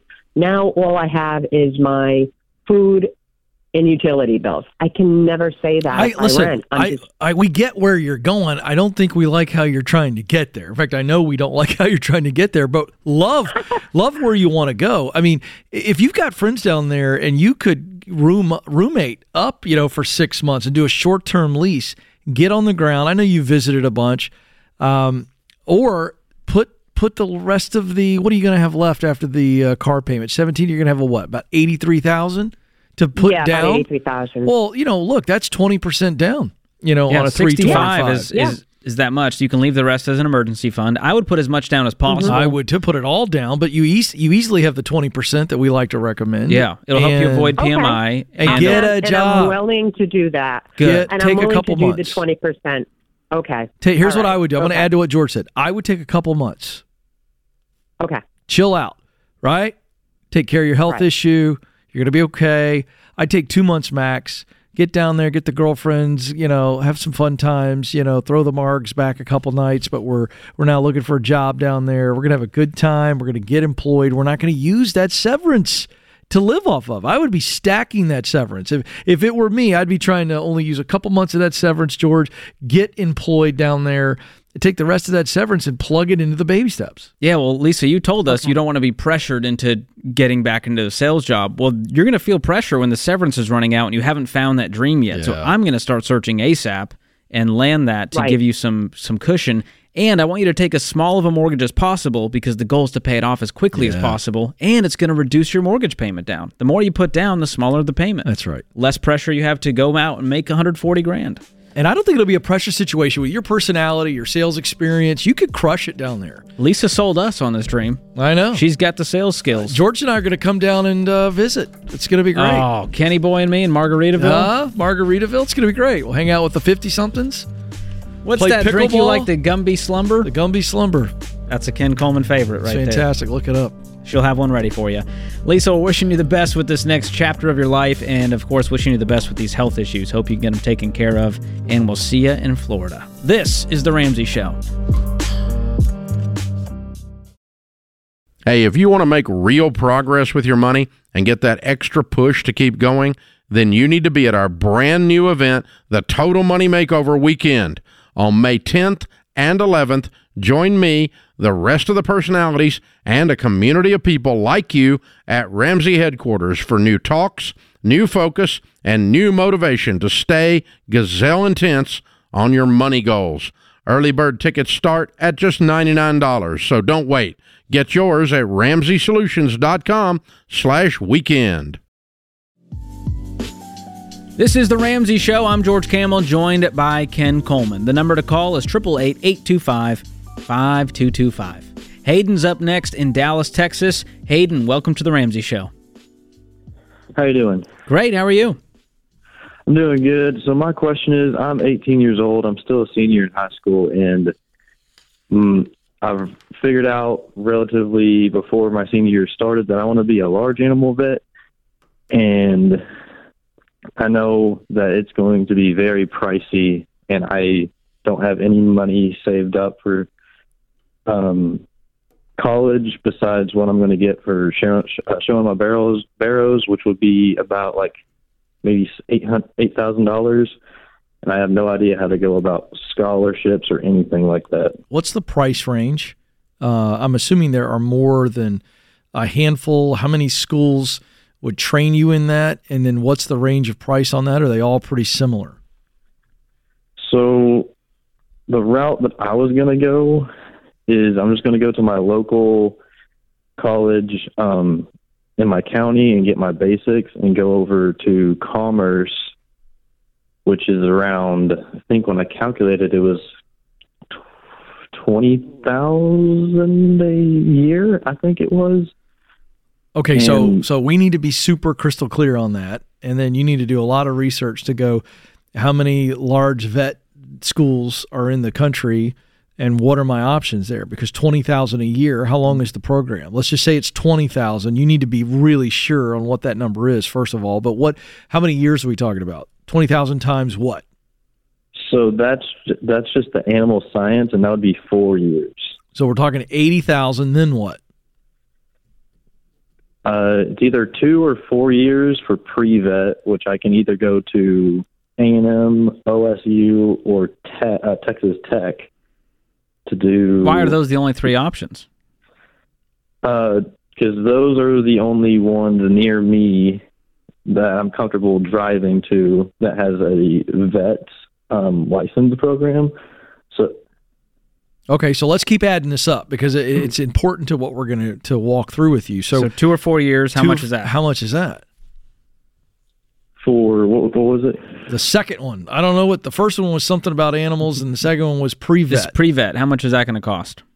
Pre-vet, um, if I take it at A&M Commerce, it'd be I think twenty thousand as well. I can also Total or per up year? Per year. Okay, so you're talking 40 to 80k on top of that. Goodness gracious sakes. And then you have actual vet school. Yes, you ha- uh, have to go through a license. How many years and how much? We're playing the same game here. Mhm. How many years? How much? Let's let me look it up real fast because I've not looked up that aspect of it. So if I get accepted, That's the hope. yeah, that's the that's the hope. It's very hard to get accepted. Um, All right, I'll tell you what. Just for uh, our listeners' sake, It's like an accountant getting the taxes done. I don't even crunch. care what the number is. It's crazy. yes, it is. It's thirty or twenty-two thousand a year. Okay, For how many years? Another four years? we're not sure. Two to four. It's it's I think it's two for just the vet license. All right. Pre-vet, you can take a two-year or a four-year. All right. So what's your what are you what are you wrestling through? How can we help specifically? Because we're not going to tell you to take a loan out for that. That's insane. If you just play the numbers Yeah. out and you look at what you would make your first year out, your second year out, what your path to growth is, and you run the numbers on an interest rate and what you're going to be paying back, you're going to find out pretty quickly it's really not worth it. But most young people, because we don't teach you in our culture to actually run the numbers and think about what it's actually going to look like when you get out, you've been told your whole life that this is just this is the uh, price of entry. And it is the price of entry, no question, but it doesn't have to be loaned. Maybe we're going to get in that field and we're going to make a lot of money and we're going to cash flow this. Uh, but you've got to think through this scholarships. What can you do? You know, what are my options around the country? I don't care that you can't drive to someplace in Arkansas, but if Arkansas's got something and it's a lot cheaper, I can tell you this no animal owner cares where you went to school, and I promise you the animal doesn't care. But you, hmm. as a young man, have got to look at this stuff and go, is this worth it?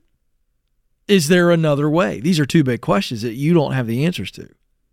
So I so to the worth it part, there is one one thing that kind of makes me think it might be worth it is after you get out and get a vet license, you have to practice for a little bit under a uh, under a company, of course, but the USDA can give you a contract for three years to go to a county they choose and pay $25,000 a year off of your um, student loan debt. And you can sign that contract of, as how many years you need to. But there's some golden handcuffs there because what are you going to be making? There? Yeah. It sounds like you're it's a You're not limited making much. income. I got news for you, young No. man. You're not going to make a lot working for a county vet. In fact, you're going to be making Uh, the yeah. bottom of the barrel. So they'll pay you 40k and they'll pay off 25 of your student loans. That's a 65k deal. Yeah, no thanks. You could probably go make more than that elsewhere. Yeah, that's that. That's another thing that I've been thinking about is also you make 40k working under somebody. You need to go talk to some vets. You got to figure out what vets are actually making out there Yeah. in your area doing what you do and then figure out, okay, is this still what I want to pursue? And then how do I do it affordably? And so there's a few steps. I'm going to send you my book, Breaking Free from Broke, because I've got a whole section on student loans and how to go to college debt free. Here's the spark notes. Number one, you got to take debt off the table, Hayden. You got to say, I'm going to do it without debt no matter what. When you pre decide that, it changes the rest of your decisions. Then we can talk about college savings accounts, choosing an affordable school, which might mean you might need to move across the country for this dream. And you can't limit yourself to these three schools that might cost a pretty penny. Then we get into applying for scholarships and grants as if it's a part time job. I'm talking 15 to 20 hours a week. You're applying for so many scholarships and grants, your head is spinning. You hear me? And then you're gonna also going to work part time while you're in school. And all of this is going to help you cash flow it and help you leave without Yeah. debt. And that might mean it takes longer, but right now you're looking at a, a 10 year journey to become a vet. Is that right? Yes, sir. And about $200,000 Yikes! with this current plan. hey, how how sure? like, i- i- If if you could do it for free, okay, you wouldn't have any of this mm. debt, and that was one option on the table right now. And then I I said to you, but I've got some other options that would allow you to use what you do well to do stuff that you like. Would you say I'm not interested in that? I want to work with animals. I mean, how much of this is passion versus just a genuine kind of I'm intrigued by it. Seems like it might be fun. Because you're 18, awfully young. How well do you know that you want to do this? So pretty pretty well because 16 to 17 years old, I had no idea. Like that's when I was trying to figure out what I wanted to do. And I'm in FFA and I show barrows and they would have me go down give shots to pigs, cattle, whatever. And when I was doing, I was like, this is actually kind of fun taking care of these animals, um, make sure they're okay. And I've been interning with a vet. Okay, good. Let me ask you this really quick because our time is short. Is it possible? And if the answer is I don't know, that's okay. But I'd like for you to check into what would a path look like if you were to go work for a veterinarian at a lower level and pay your way through, you know, some lower level degrees that like would would they be interested in paying some of your education or reimbursing you? Is that done at that level? I would think it's a pretty uh, you talk about the large animals. I would think there's a lot of demand. Yes or no? Demand, yeah, I think there's like a hundred or like a, I think it was hundred ninety five percent increase rate for veterans. For veterinarians?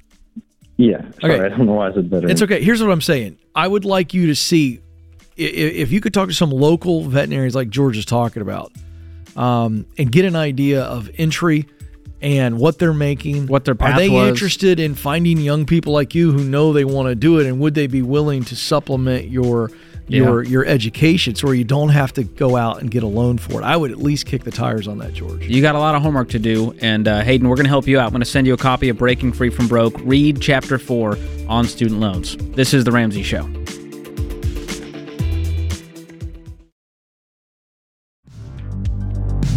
Our scripture of the day, Psalm 1 3.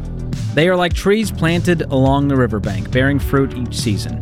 Their leaves never wither, and they prosper in all they do. Booker T. Washington said, Excellence is to do a common thing in an uncommon way.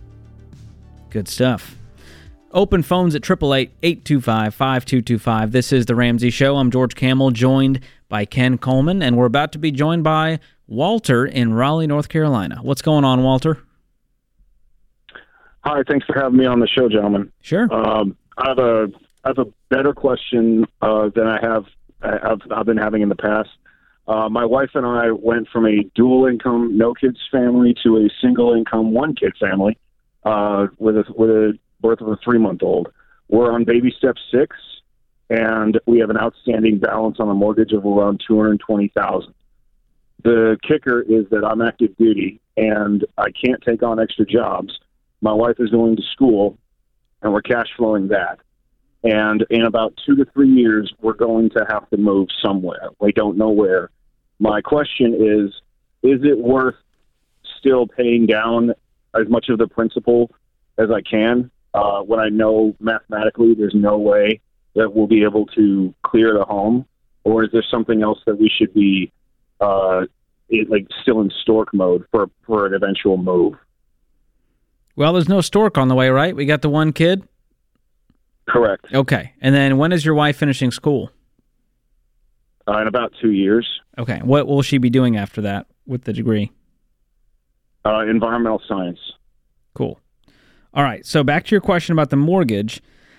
There's a fallacy that paying down the mortgage is like wasting money in a sense if you're not going to pay it off in full. And I don't see it that way because what you're doing is really creating a forced savings plan. So all of the money you're paying into that is built into the equity. And when you move and sell that property, you're going to roll over that equity into the new home that you buy. Does that make sense? It does. I'm just I'm I'm wondering how much extra should I uh like I mean I, I guess I can go with what what I'm comfortable with, but if we if we just keep making the minimum payments on the mortgage and just I, I, I don't know, just kind of like keeps keep beefing up the six month emergency fund.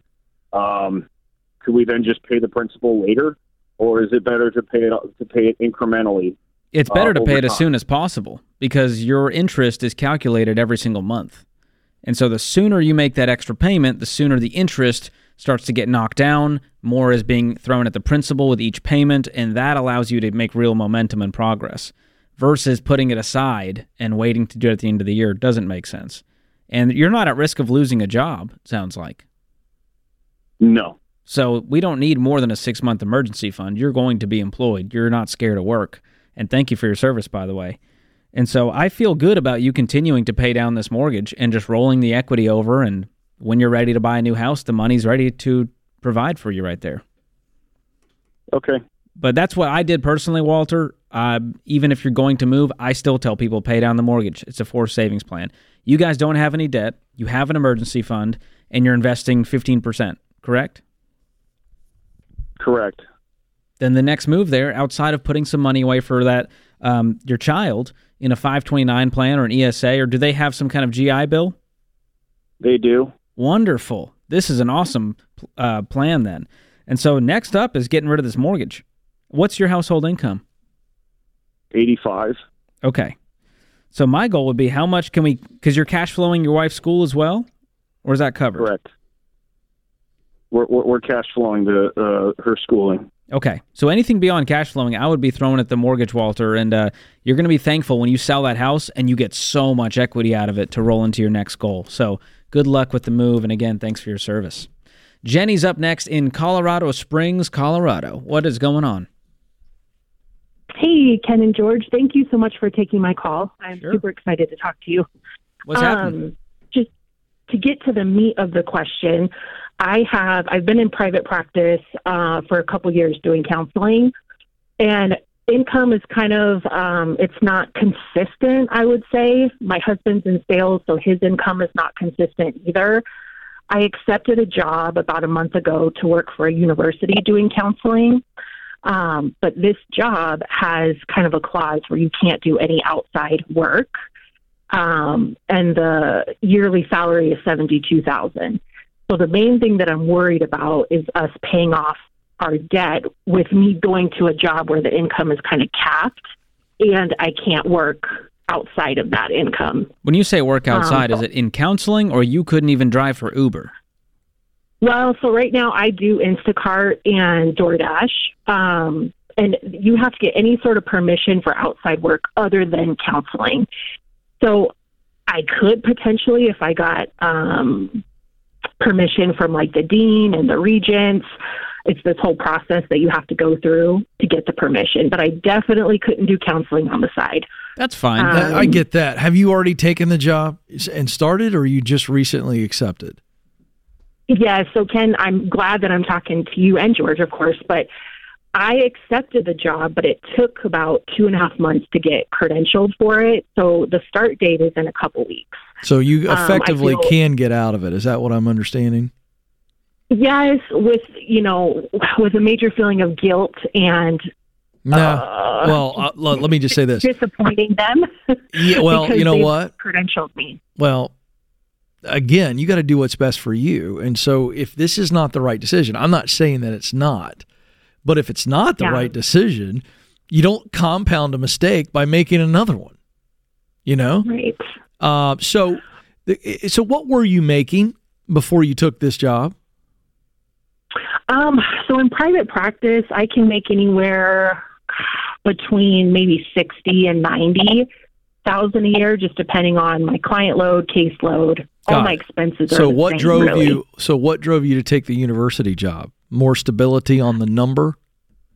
Yes, because both of our jobs are inconsistent, and this the university job has benefits. It's more consistent. Okay, all right, I let me- We'll have money to plan on. All right, so I'm going to keep hit rapid fire here because we got about two minutes, and I want to be able to help you. Uh, yeah. How much money? Let's say that the university automatically rubber stamped your side hustles. How much money would you want to make? Where you go, okay, man, that's awesome, Ken. They said I could do this, and we need to make this much. What's that number beyond the 72 that you'd want to make on the side? Um, I think realistically, I could probably only do like a thousand a month for the side hustles. But would you be excited to have that additional twelve thousand, or would, would that would that even make a dent? Um, it wouldn't quite make a dent. We are about. What's the goal of making more? You see where I'm going here? So we're we're scratching our head and about making twelve thousand that wouldn't make a dent. And to George's point, what's what do we need the additional income for out of your side hustles? What do we need it for? Um, you mean on top of the income that I have already? Yes, and top of your seventy two. Why? Are, go ahead. Just to make more of a dent on our debt because we're about seven hundred fifty thousand in debt. Well, how much of that is mortgage? Uh, four ninety. Whoa. What's the other part? I know. Um, two cars, student loans, personal loans. Um, my student loans are about 130 because I have my master's. What does your husband do for a living? He's in sales, so Oh, he that's right. sells steel buildings. How much Yeah, are your cars income- worth? Um, we're a little upside down in one of them, but the loans on those are about 40,000, 20 each. Okay. And what's your household income? you Um, took he the can average? make anywhere between, yeah, I'd say 60 for him, 70 if Okay. he's doing really good. Because we're Joe, I'm going to give this to George for you. Got to follow the baby steps. You're familiar with the baby steps, yes? oh, yeah. Okay, Mhm. so so here's the deal. Your husband is in sales in Colorado Springs, only making sixty thousand. He needs to sell something that he can make a whole lot more money. You you are listen. You work yourself silly with the limited time you have and make twelve thousand dollars. That's like throwing a pebble in the ocean. He needs a six figure sales job and working weekends and everything else. You need the stability uh-huh. and the benefits for where you are now. You guys got to clean up 250,000 of consumer debt. Sell the cars, everything we always say, but he needs to go make a whole lot more money. He's selling the wrong things and not enough of it.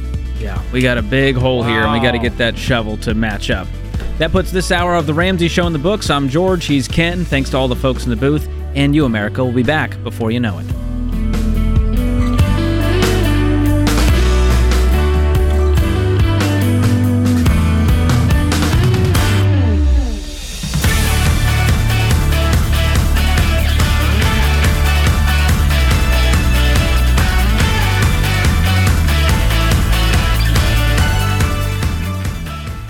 Hey guys, I'm Rachel. And I'm George. And you've probably heard our voices before on The Ramsey Show. And do we have a surprise for you? Yep, we have our very own show, Smart Money Happy Hour, where we talk about pop culture, current events, and of course, money. George, it's a great show. And what else do we talk about? So much, Rachel. Not enough, and yet too much. We talk about guilt tipping because tipping is out of control, and I won't stand for it anymore, which is why I'm sitting. I'm glad You were taking such a stand. And we sit. also talk about something else I'm passionate about Disney adults. Oh, George. Why is it a thing? Listen, some adults still find the magic. Sure. We also talk about toxic money traits and girl math. And There's if you don't know what those are, you have to listen to the podcast. Yeah, there's a lot there, you guys. It's pretty fun. we keep you relevant, is what I'm trying to say. We help you out. So pull up a chair to the happy hour you wish your friends were having. We promise you won't regret it. And if you don't have friends, we'll be your friends. We will. We're great friends. So make sure to check it out on Apple, Spotify, YouTube, or the Ramsey Network app.